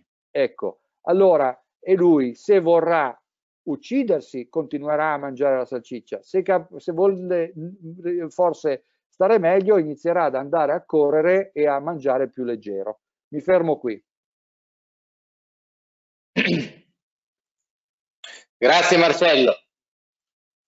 Eh, grazie e allora io eh, sono d'accordo con te come di consueto prendo la palla al balzo e dico che anche secondo me il, non ci sarà una corsa al, all'utilizzo uh, della, della, non tanto della piattaforma, quello magari vedremo, ma alle richieste di nomina, ma per due motivi oggettivi. Eh, uno andrà un po' conosciuto questo strumento, no? per cui eh, ci sarà un momento di, eh, di comprensione, di collaudo, lasciatemi, lasciatemi dire, certo, qualcuno che vorrà e penserà che questo strumento sia un po' la panacea di tutti i mali ci sarà e vedremo cosa succederà.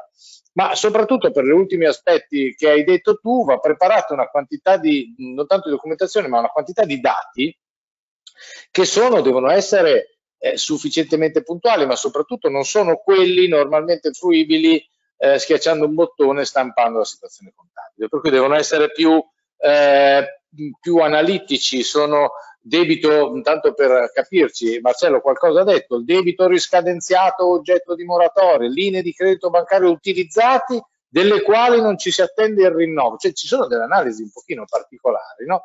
eh, rate di mutuo e finanziamenti scadenti nei due anni successivi, per cui se, se ho un mutuo di 5 devo tener conto solo dei due. Ecco, per cui eh, ci sono tutti questi aspetti che eh, giustamente, come ha ricordato Marcello, o l'imprenditore ha un assetto eh, amministrativo eh, e contabile pronto, aggiornatissimo, in grado di dargli tutte queste informazioni tempestivamente, o se no va preparato, per cui e ci vuole del tempo, va capito. Eh, a questo punto, prima di eh, passare la parola a Roberto Ciambrone, io ai nostri tre relatori che già hanno esposto i loro punti di vista, pongo subito dei quesiti, così hanno qualche minuto per pensarci durante la relazione di Roberto. Eh, ossia, tre, tre, punti. Sempre relativamente, vi ricordo che eh, facciamo un'analisi della direttiva insolvency, per cui vi chiedo, ma eh, un concordato stragiudiziale, vero, ma contemplato e per cui tutelato, perché tutti sappiamo che un concordato stragiudiziale ha un elevatissimo rischio proprio per eh, quello che comporta in termini di mancata tutela. Non potrebbe essere un'ulteriore soluzione. Non è ciò che forse la direttiva in qualche modo, in qualche tratto ci, ci vuole indicare. Altro punto, che al momento non appare in nessuna esposizione, la ristrutturazione trasversale del debito, che significa il eh, non rispettare obbligatoriamente eh, l'ordine delle prelazioni, le cause legittime di prelazione, per cui formare, proporre una ristrutturazione in termini un pochino diversi da quelli a cui noi siamo abituati. E poi un ultimo aspetto che vi, eh, vi chiedo. Eh, la direttiva parla molto spesso di tutela dei detentori del capitale o degli strumenti di capitale. No? Da noi sono visti come un po' come, come lo speculatore, invece ricordiamoci che eh, il piccolo medio imprenditore mette i suoi denari nella sua azienda, non è uno speculatore, è qualcuno che investe. No? Per cui, eh, e, e anche qui ad oggi non mi sembra che vi sia nulla. Ci potremo aspettare eh, con eh, l'entrata in vigore del codice della crisi, per cui con, presumibilmente con il recepimento eh, di quelle che sono le indicazioni che la direttiva insolvency ci dà, e non sono pochi, no? Io ho colto giusto questi tre aspetti che voglio sottoporvi quali esperti eh, in questa materia, soprattutto professionisti di grande esperienza eh, in, in, eh, in materia, per cui che cosa ne pensate? Ne parliamo dopo, nel frattempo pensateci. Adesso do la parola a Roberto Ciambrone che ho voluto coinvolgere perché, come ho anticipato, è un manager che si occupa, si è occupato di ristrutturazioni, proprio della fase eh, calda, vera della ristrutturazione e pongo anche lui subito dall'inizio alcuni quesiti. So che ad esempio da parte dell'imprenditore che atteggiamenti ha riscontrato, no? eh, da parte dell'imprenditore nel momento in cui affronta la crisi, si trova in questa situazione di crisi o addirittura di insolvenza. Poi gli voglio chiedere se secondo lui come eh, applicatore proprio della, della, ristrutturazione crede che questo attuale assetto amministrativo sia sufficiente oppure dove, dove vorrebbe che, che lo portasse, cosa vede magari di necessario per ristrutturare concretamente un'azienda, eh, la norma dovrebbe, dovrebbe prevedere. E questa norma, questo DL 118, è, è sufficientemente snello o anche qui eh, può servire per risanare realmente un'azienda un qualcosa di, di più, ancora più, più semplice. A te la parola Roberto, grazie. Ecco, grazie a voi per l'invito e a chi ci ascolta. Ehm, io in realtà avevo una, posso rispondere a queste domande, avevo la presentazione come concordato, non so se vogliamo, eh, se vogliamo condividerla e rispondere, uh, rispondere a domande. Sì, ok. Voilà. Ecco, eh, io mi tengo le domande, diciamo, mh, mh, mi tengo le domande per ultimo e, e passo alla mia, alla mia relazione diciamo, eh, c'è un attimo di stacco rispetto agli interventi precedenti perché gli interventi precedenti hanno parlato ovviamente del di Jure Condendo, che è la nuova norma, mentre io, diciamo, riprendendo il titolo della giornata, il ruolo del debitore, eh, parlo di quello che succede, diciamo così, nell'ambito della risoluzione della crisi. In particolare, come vedete dal titolo della presentazione, eh, eh, come l'intervento manageriale possa costituire un elemento di discontinuità, quindi che qualcosa, qualcosa stia cambiando all'interno della gestione aziendale. Ehm, quindi diciamo, ehm, ecco, vado a fare una presentazione per eh, principi generali, quindi non per casi perché prenderemo troppo tempo. È un, diciamo, un qualcosa che si rivolge ai professionisti perché i professionisti sono sempre quelli che accompagnano l'imprenditore e hanno ai loro l'onere di ehm, fargli capire, eh, fargli capire eh, tempi e modi di, eh, dire, di, eh, per, affrontare, per affrontare la crisi prospettando senza farlo cadere alla sedia quali sono i rischi eh, di dire, allungare il brodo, no? che poi è uno, uno, dei punti che eh, tratteremo dopo. Quindi il professionista, dire, purtroppo per lui, ha questo onere, no? questo onere di rappresentare la situazione dell'imprenditore per quella che è, non per come la pensa. Ecco, ehm, in questo senso calo l'intervento del, del, del, manager, chiamiamolo CRO, che è un, un acronimo ormai molto diffuso. Ecco, nella prassi, negli anni precedenti, diciamo così, si aspettava, si aspettava la chiusura dell'accordo, qualunque esso fosse, eh, e poi si, si, diciamo così, si operava sulla governance. Ehm, nel, nel, diciamo, nella mia visione eh, sarebbe molto importante intervenire prima dalla fase di mediazione di sicurezza, ehm, diciamo per, poi vedremo, espanderemo eh, i concetti, mantenere un equilibrio tra la, gest tra la gestione ordinaria e straordinaria, no? perché l'azienda in crisi ha dopo eh, due grossi filoni di gestione, e, e, proporre un ruolo veramente temporaneo, quindi un intervento dura mesi, non anni, no? ehm, che si focalizza sulla messa in sicurezza dell'azienda. Quindi diciamo, cerchiamo di togliere tutte quelle paure che l'imprenditore ha che qualcuno gli porti del bambino, no? ecco eh, e anche la sua squadra. No? Quindi uno dice, guardate, facciamo il medico del pronto soccorso, poi vedremo se ci sarà un'evoluzione. Ecco, um, in quest'ottica perché eh, inserire eh, una figura manageriale? Beh, banalmente c'è un picco di lavoro, perché diciamo, mentre l'azienda viene gestita, eh, a, a vendere, altrimenti senza fatturato c'è poco da, poco da risanare. No? Eh, c'è tutta una parte di gestione straordinaria una parte di, che tra l'altro non è conosciuta, eh, a meno che l'imprenditore non sia, eh, diciamo così, un, un, un, insolvente seriale. No? Quindi ci, ci, troviamo di fronte a, anche all'inizio di un approccio diverso, il fatto di dire benissimo, vediamo cosa non va, no? perché per, per, risanare l'azienda, eh, anche solo per impostare il dell'azienda, bisogna capire come, gesti, come gestire il cambiamento.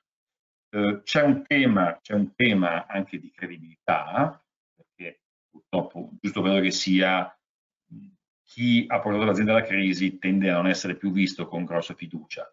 Poi colpa, sfortuna, a volte anche dolo. Quindi ci sono un po' di elementi che consigliano di, eh, creare un, un, minimo di separazione, no?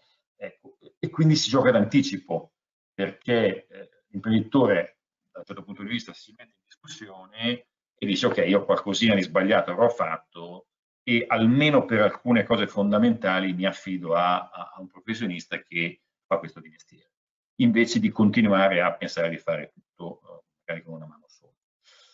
In questo senso, che cosa fa il CRO ecco, in questa fase?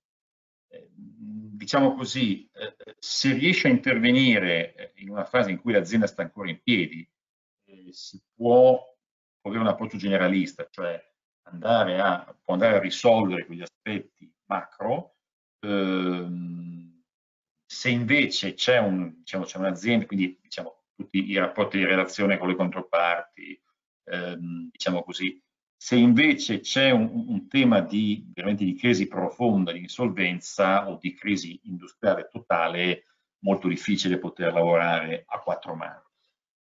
Ecco, eh, non, non, chiede carta bianca nella misura in cui mh, molto spesso il manager ha un tema di ego, no? per cui deve controllare tutto, deve fare marchione, poi la sua, eh, laddove invece a volte bisogna fare dieci cose, ripeto, il paragone col soccorso, per tenere il paziente vivo. No? Quindi cominciamo a vedere se arriviamo alla stessa settimana o se, se usciamo dal pronto soccorso e poi vedremo il piano a 5 anni. Quindi carta bianca diventa una cosa, i pieni poteri a volte, a volte non servono, anzi sono dannosi. Ecco, non fa la quinta colonna nel senso che l'indipendenza del manager deve essere fondamentale nella misura in cui non deve fare gli interessi di questa o quella parte, ma deve cercare, diciamo, la crisi è un progetto in cui bisogna stringere la cinghia, no?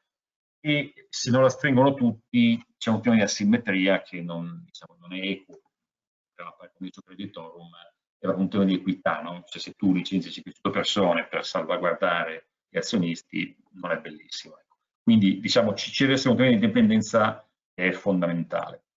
Eh, che cosa fa il CRO? Ecco, c'è un tema di collegamento, eh, un tema di collegamento perché, come dicevo prima, ehm, si mettono a contatto persone che di, di, diciamo, di gestione della crisi fanno il loro mestiere, quindi vedono tutti i giorni, con persone che possibilmente si trovano per la prima volta eh, in queste situazioni. E quindi c'è una sorta di, di effetto torre di Babele, no? per cui eh, abbiamo, un doppio, abbiamo un doppio danno persone che dovrebbero stare sul mercato per presidiare clienti, per portare avanti il business, si tolgono da questa parte, quindi non presidiano il business e si trovano in riunioni in cui se va bene non capiscono nulla, se va male eh, fanno danno.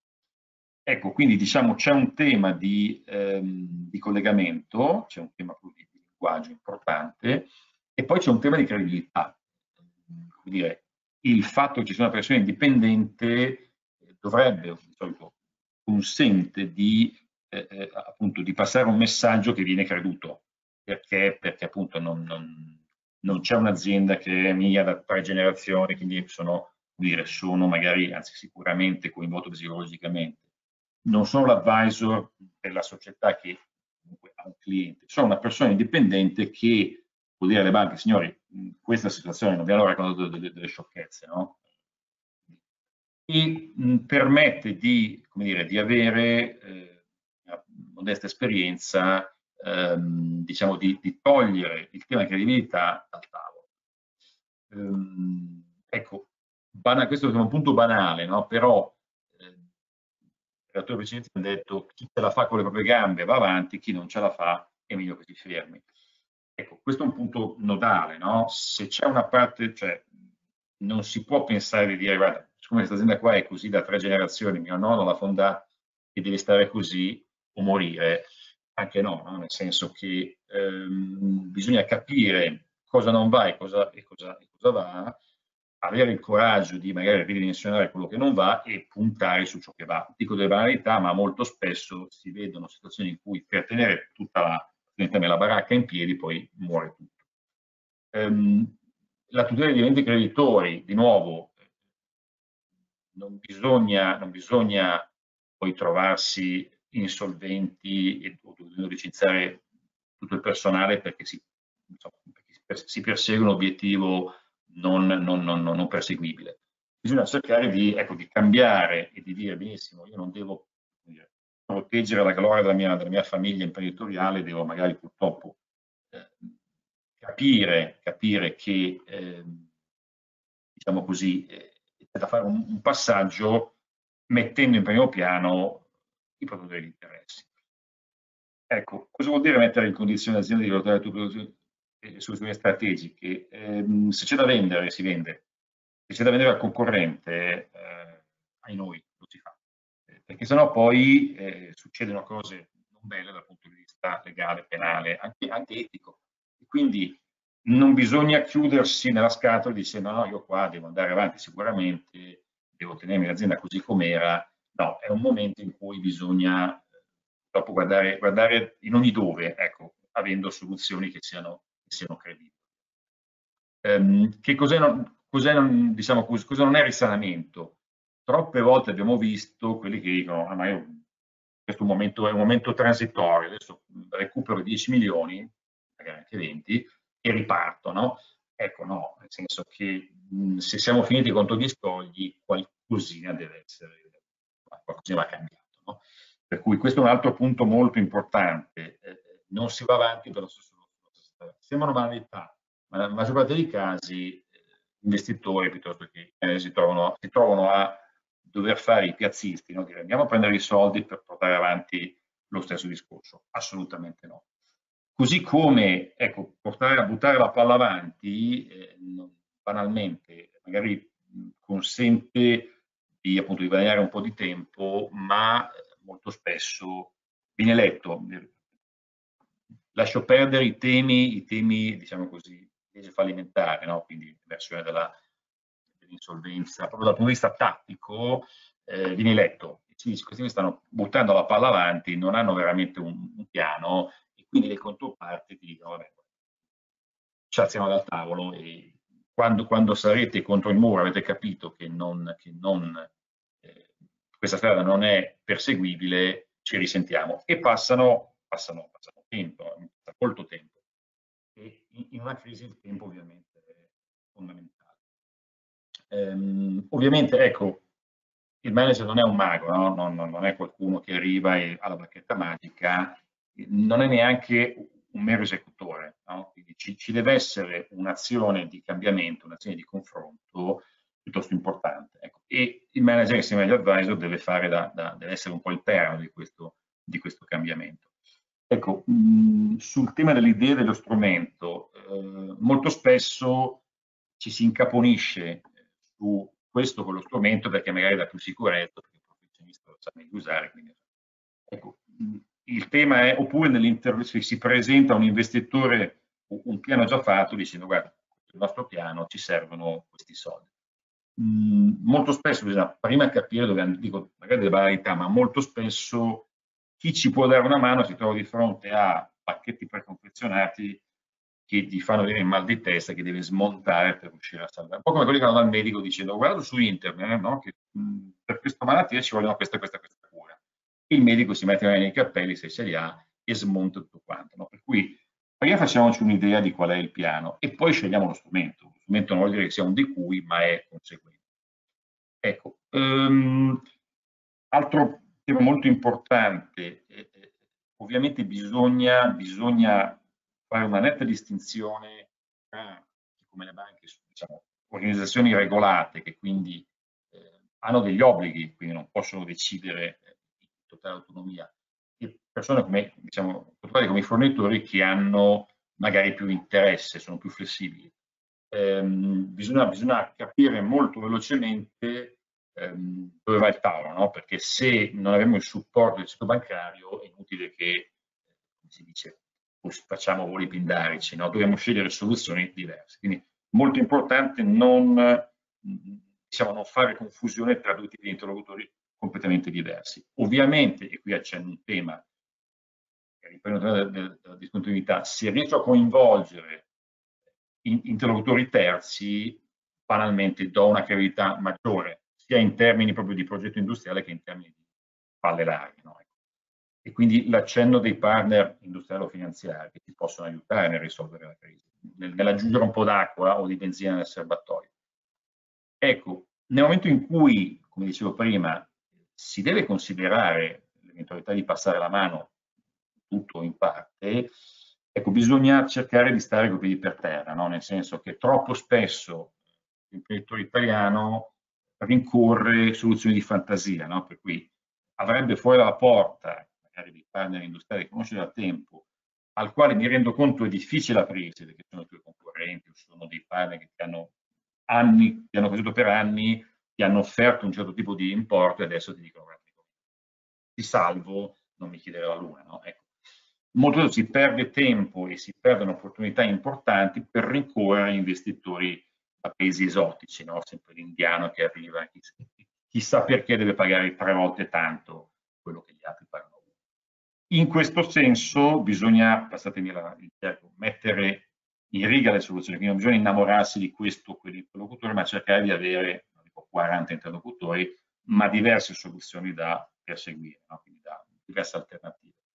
Di nuovo, di nuovo eh, eh non bisogna considerare l'azienda come un unicum, di nuovo, ripeto, psicologicamente può essere molto difficile, no? per dire questa è l'azienda che ha un senso, magari per gli interlocutori che ci guardano eh, può non essere così e quindi bisogna essere pronti a cogliere i diversi interessi magari per, per, parti, per parti individuali, non per il tutto.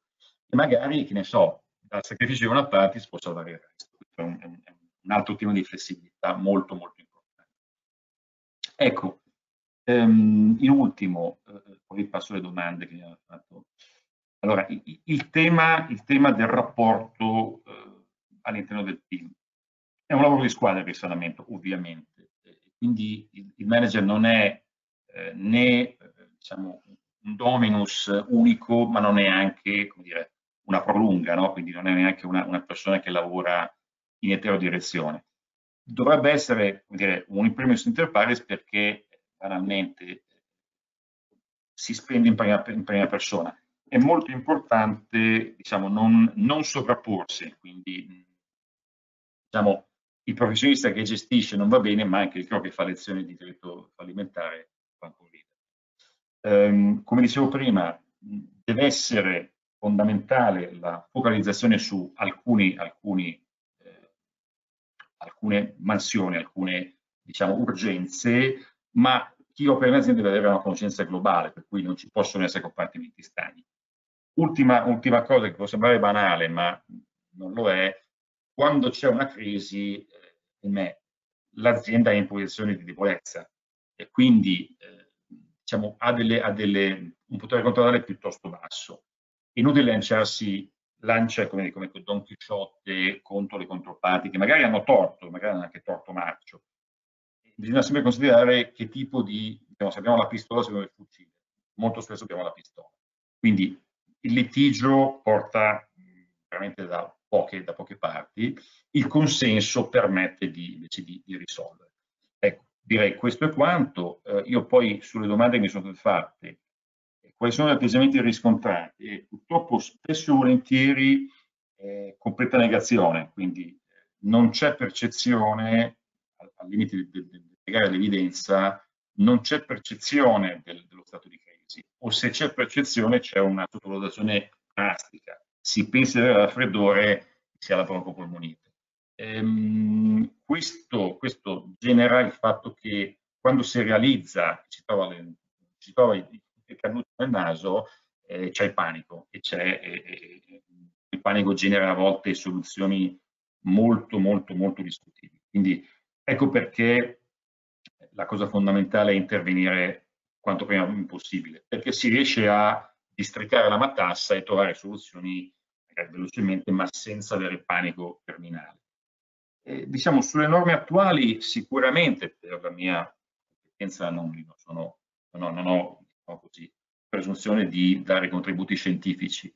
Eh, operativamente parlando mi sembrano, mi sembrano diciamo, porte che si aprono perché si dà l'occasione a chi diciamo così, è in crisi, non è ancora in crisi diciamo così, irreversibile, di fare qualcosa. Ecco, se posso trovare un, un difetto o un qualcosa da aggiungere, nessuna delle norme mi sembra richiedere una discontinuità, cioè stiamo sempre ridando fiducia, sì, sì, sì, diciamo, si, si mette la figura dell'esperto nel negoziatore, chiamiamolo come vogliamo, ma non si mette in dubbio la gestione. Quindi nessuno dice, guarda, forse sarebbe meglio di diciamo, inserire una norma che preveda, non dico un cambiamento totale, ma almeno un affiancamento. Ehm, questo potrebbe, secondo me potrebbe essere un, un passo avanti diciamo, anche, anche nei confronti del, della possibilità di avere una maggiore credibilità verso le controparti. Ecco, questo un po' rimanendo nei 20 minuti che mi ero dato un po' eh, il mio, il mio contributo. Io vi ringrazio, aspetto domande eh, diciamo da, dai moderatori e dagli altri relatori. Grazie, grazie eh, a, a, te per il contributo concreto eh, che ci hai dato proprio come, come, manager. A questo punto ripasso la parola ai nostri eh, relatori precedenti, a Roberto, per eh, comprendere se in merito alle sollecitazioni che ho dato prima, se eh, Roberto dovresti eh, chiudere la condivisione, se no ah, okay. faccio io così, ok?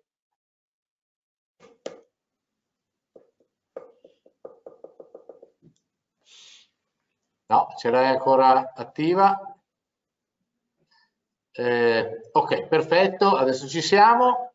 eh, chiamo Carlo e Marcello di nuovo eh, online per eh, comprendere, utilizziamo lo stesso ordine di prima, eh, vediamo se Carlo eh, ci raggiunge di nuovo, se no do la parola a Cesare che lo vedo prontissimo, no, c'è Carlo, ok, perfetto.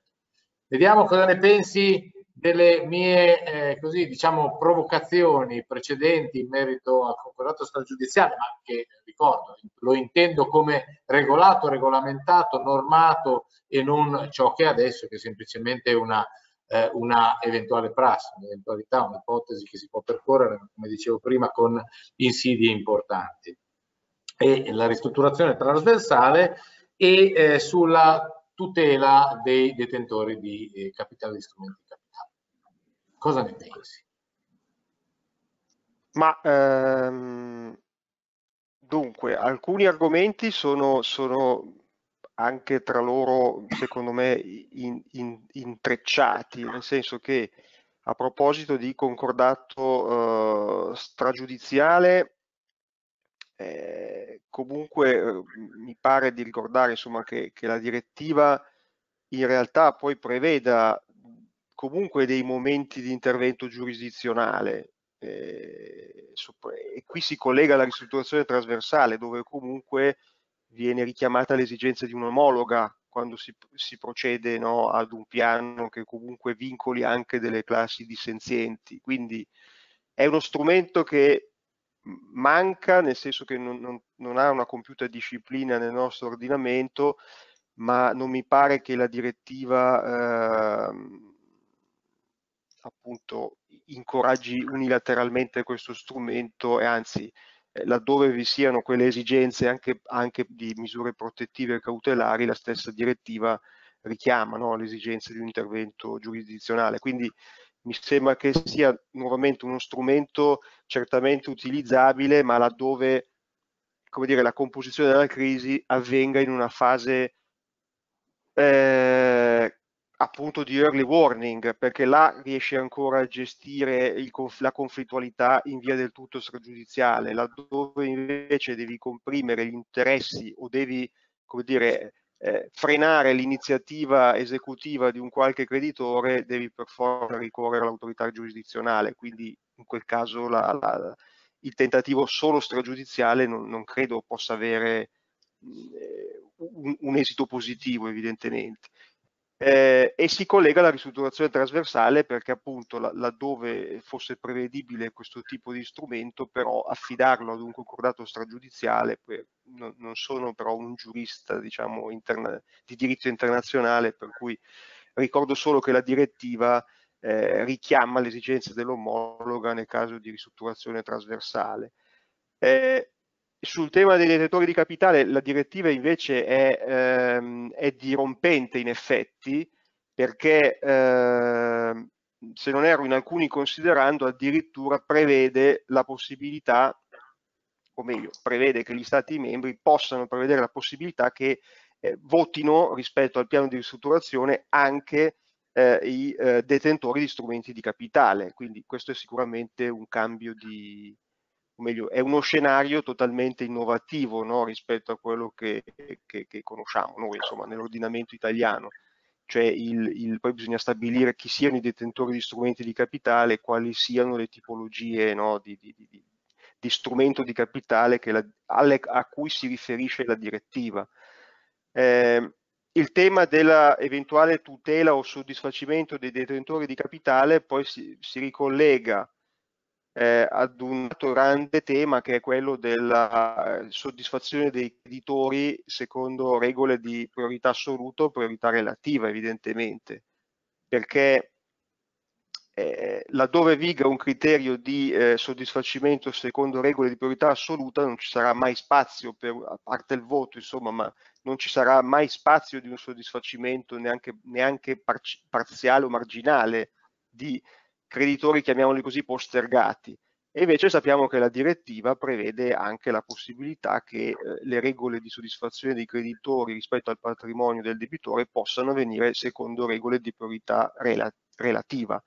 Però anche questo è uno scoglio molto rilevante perché eh, eh, nell'esperienza italiana di questi ultimi tempi eh, ad una addirittura in, in un, apparentemente apertura della stessa Agenzia delle Entrate nell'ultima circolare sulla transazione fiscale, le interpretazioni di alcuni tribunali dell'ultimo periodo sembrano riaffermare una rigida regola di priorità assoluta. E quindi ecco, il tema della cittadinanza dei detentori, dei detentori di strumenti di capitale nell'ambito delle procedure di ristrutturazione credo che passi attraverso anche eh, una seria riflessione sull'applicazione eh, nel nostro ordinamento della, della, Relative Priority Rule in luogo dell'Absolute Priority Rule.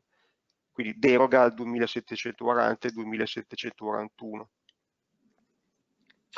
Grazie. Ecco, eh, in merito mh, mm, aggiungo che eh, relativamente appunto ai concorrenti stragiudiziali che eh, giustamente tu ricordavi che in qualsiasi eh, procedimento la direttiva eh, indica l'omologazione no? eh, laddove si va eh, a concludere un, una, un, procedimento.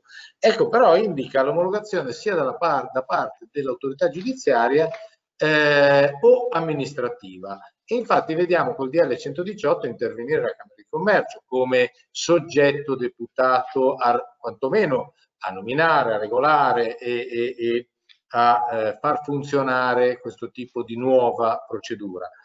Potrebbe a questo punto essere, giustamente come dici tu, in pre-warning, per cui in fase precoce di eh, evidenziazione della crisi, l'utilizzo di uno strumento stragiudiziale eh, consentito, regolato e tutelato e poi depositato ad esempio presso la Camera di Commercio. La butto lì e ne stiamo parlando apertamente fra eh, fra noi con i nostri eh, eh, partecipanti per dire potrebbe essere una, una soluzione. La, la, direttiva indica questi due enti come regolatori eh, di queste tipologie, di queste fattispecie di, eh, di procedure e magari semplificandolo, visto che quello sta fuori dal tribunale perché appunto è stragiudiziale, magari affidarlo là. Ma è un'idea, ribadisco, non è nulla di che. Vedremo cosa sarà. Cesare. Solo ma velocissimo, secondo me è solamente un discorso culturale, culturale nel senso che secondo me non c'è questo, in questo momento da noi un'aspettativa una, una, di avere, soprattutto dal punto di vista professionale, è brutto dirlo, una, una fiducia nello strumento, cioè il professionista del debitore deve dare fiducia al creditore del percorso che sta iniziando quindi qualsiasi tipo di percorso che vuoi iniziare, se tu non hai fiducia, la prima cosa che fai ti arriva all'istanza di fallimento piuttosto che piuttosto caso particolare del, scusa la battuta, del dipendente, del dipendente che non è stato licenziato e che fa l'istanza di fallimento della propria azienda, caso vissuto, no? Cioè, a questo punto c'è l'utilizzo in, in, debito patologico, estorsivo, chiamatelo come vuoi, della possibilità di fare, di fare le azioni laddove hai iniziato un percorso ma se, se, non hai l'aderenza di tutto, di tutto, di tutto il, il, il, lo scibile del, dei debitori, che, che, quel percorso lo stai iniziando eh, e te lo bloccano immediatamente, a questo punto capisci che è diverso. Cioè, all'estero penso, il Chapter 11, eh, ci sono altre, altre diciamo, eh, altri percorsi preindividuati dove chi sgarra eh, paga o viene emarginato da un certo sistema. Però Cesare, scusa ti interrompo, ecco, all'estero, parla di Chapter 11, prima, quando abbiamo sentito prima si parla della normativa francese, all'estero ti, dico, ti dicono al volante qualcun altro. Sì, sì, sì. Quando, tu, tu, tu, ti proteggi dei creditori, o non guidi più tu. Io non, non, volevo stressarlo per fare, per fare una, una, una, un intervento prodomomea, però eh, diciamo, l'analisi comparata ti fa, cioè, è molto difficile, è molto difficile. Mettiti solo nei panni del, bisogna sempre mettersi nei panni degli altri, no? Tu dici dipendente, vabbè, adesso qui, a parte gli stati di necessità, dove sei dipendente, magari hai i figli a carico, il modo da pagare, parte, no?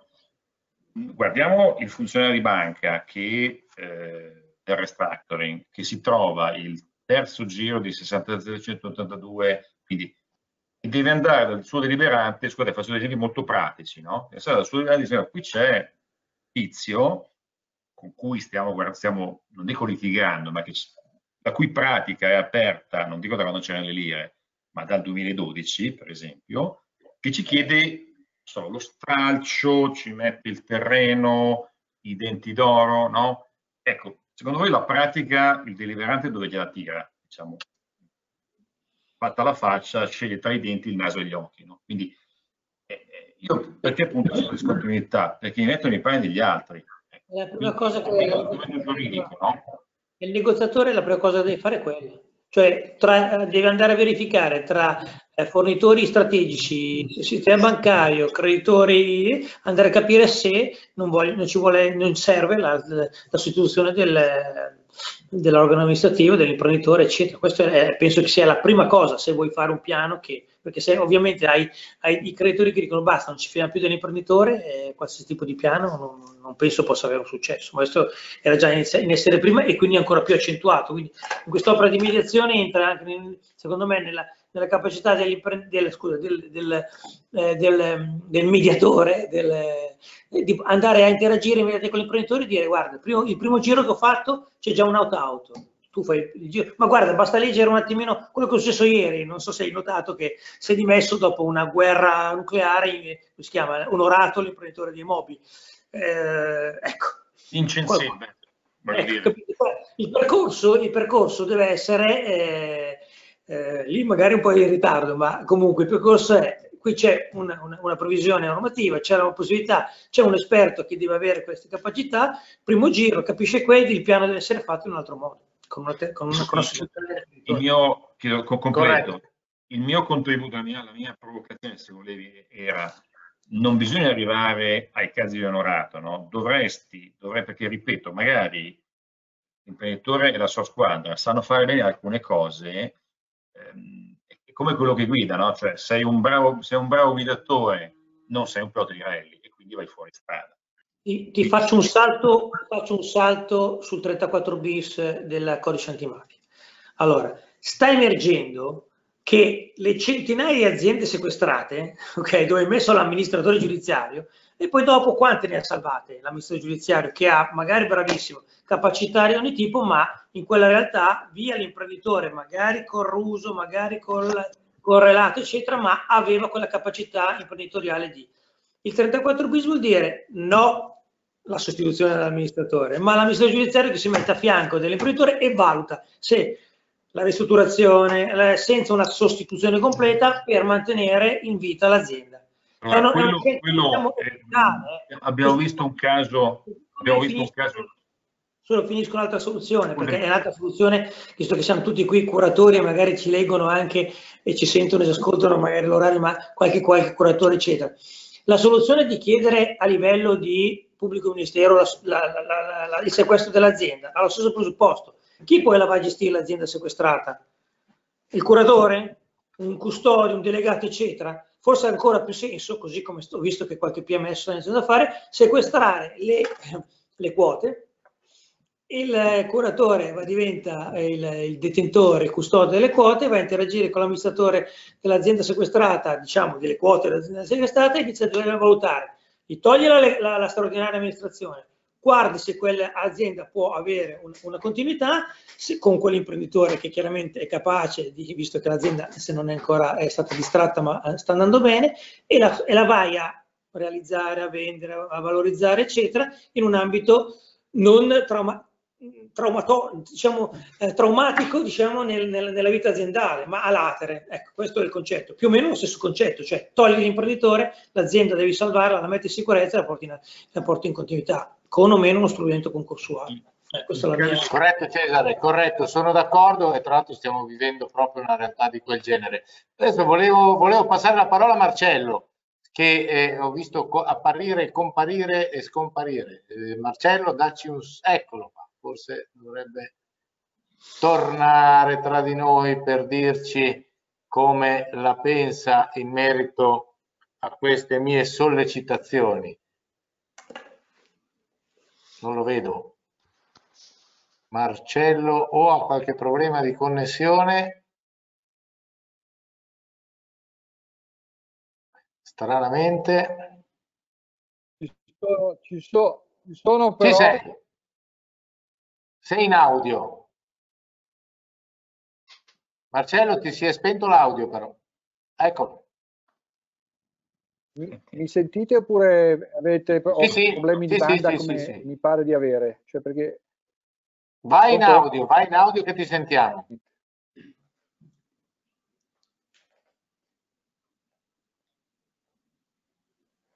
Adesso non si sente neanche più però.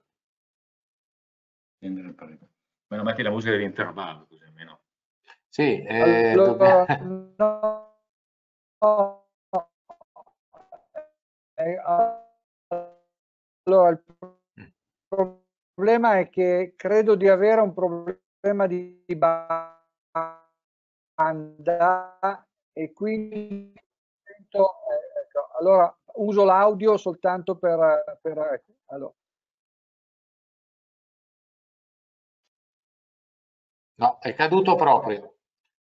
È caduto Marcello Pollio. Allora gli do eh, diamo un, un minuto eh, di attesa, anche se siamo fuori tempo massimo, cerchiamo di capire se Marcello si eh, ricollegherà, eh, per, eh, altrimenti se non riuscirà eh, saremo costretti a, ahimè, nostro malgrado, a concludere qui vediamo un pochettino se eh, mi ha letto adesso sul, sul, mio messaggio, vediamo un pochino se ce la fa.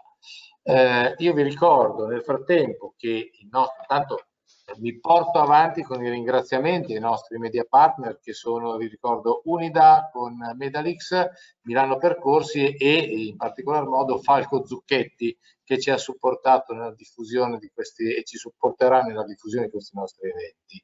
E il nostro prossimo appuntamento sarà il 27 di ottobre alla solita ora e parleremo nello specifico della sospensione delle azioni esecutive e la sorte dei contratti pendenti e del piano di ristrutturazione. Interverranno eh, l'avvocato Salvatore Sanzo, di nuovo sarà tra di noi eh, il presidente Filippo Lamanna, l'avvocato Gianluca Minniti e il sottoscritto per quanto attiene proprio il piano di ristrutturazione. L'evento eh, eh, successivo sarà il 17 di novembre, parlerà della ristrutturazione trasversale dei debiti, proprio quella di cui eh, abbiamo citato eh, questa sera, eh, e, e la, proprio la tutela dei detentori di strumenti di capitali e il ruolo dell'autorità giudiziaria in merito alle impugnazioni. Qui andremo a parlarne con il eh, presidente della sezione fallimentare di Busto, Marco Lualdi, con l'avvocato Ignazio Arcuri, ehm, con, eh, e con il professor Alessandro Danò. Eh, per concludere poi il primo dicembre con la finanza concorsuale e la posizione dei lavoratori eh, parleremo con alcuni eh, player finanziari come Lazar, eh, con un avvocato eh, giuslavorista e con Alessandro Solidoro. Bene, a questo punto vedo che eh, Marcello purtroppo non riesce a ricollegarsi perché eh, mi dice che ci sta provando, mi scrive, ma non riesce. A questo punto, essendo le 8 e un quarto, purtroppo eh, a malincuore perché avevo molto piacere di sentire eh, Marcello eh, cosa pensava in merito alle sollecitazioni eh, che eh, ho posto ai nostri relatori. Bene, a questo Penso punto... Magari chiamarlo e, e farlo parlare. No, no, bene, ci siamo scritti, ci siamo scritti. Roberto ah, okay. mi ha detto che sta provando a collegarsi, ma purtroppo non ci riesce, non ci riesce. Eh, ha problemi, mi con, conferma che ha problemi di connessione. Per cui ringrazio eh, i nostri relatori, ringrazio Carlo Pagliughi, Cesare Meroni, Marcello Poglio e Roberto Ciambrone nonché eh, il nostro osservatorio crisi d'impresa e lo studio Mori Rossetti per l'organizzazione. Ricordo che l'evento sarà online sul nostro osservatorio per chi eh, avesse eh, necessità di eh, riascoltare e rivedere alcuni passaggi salienti.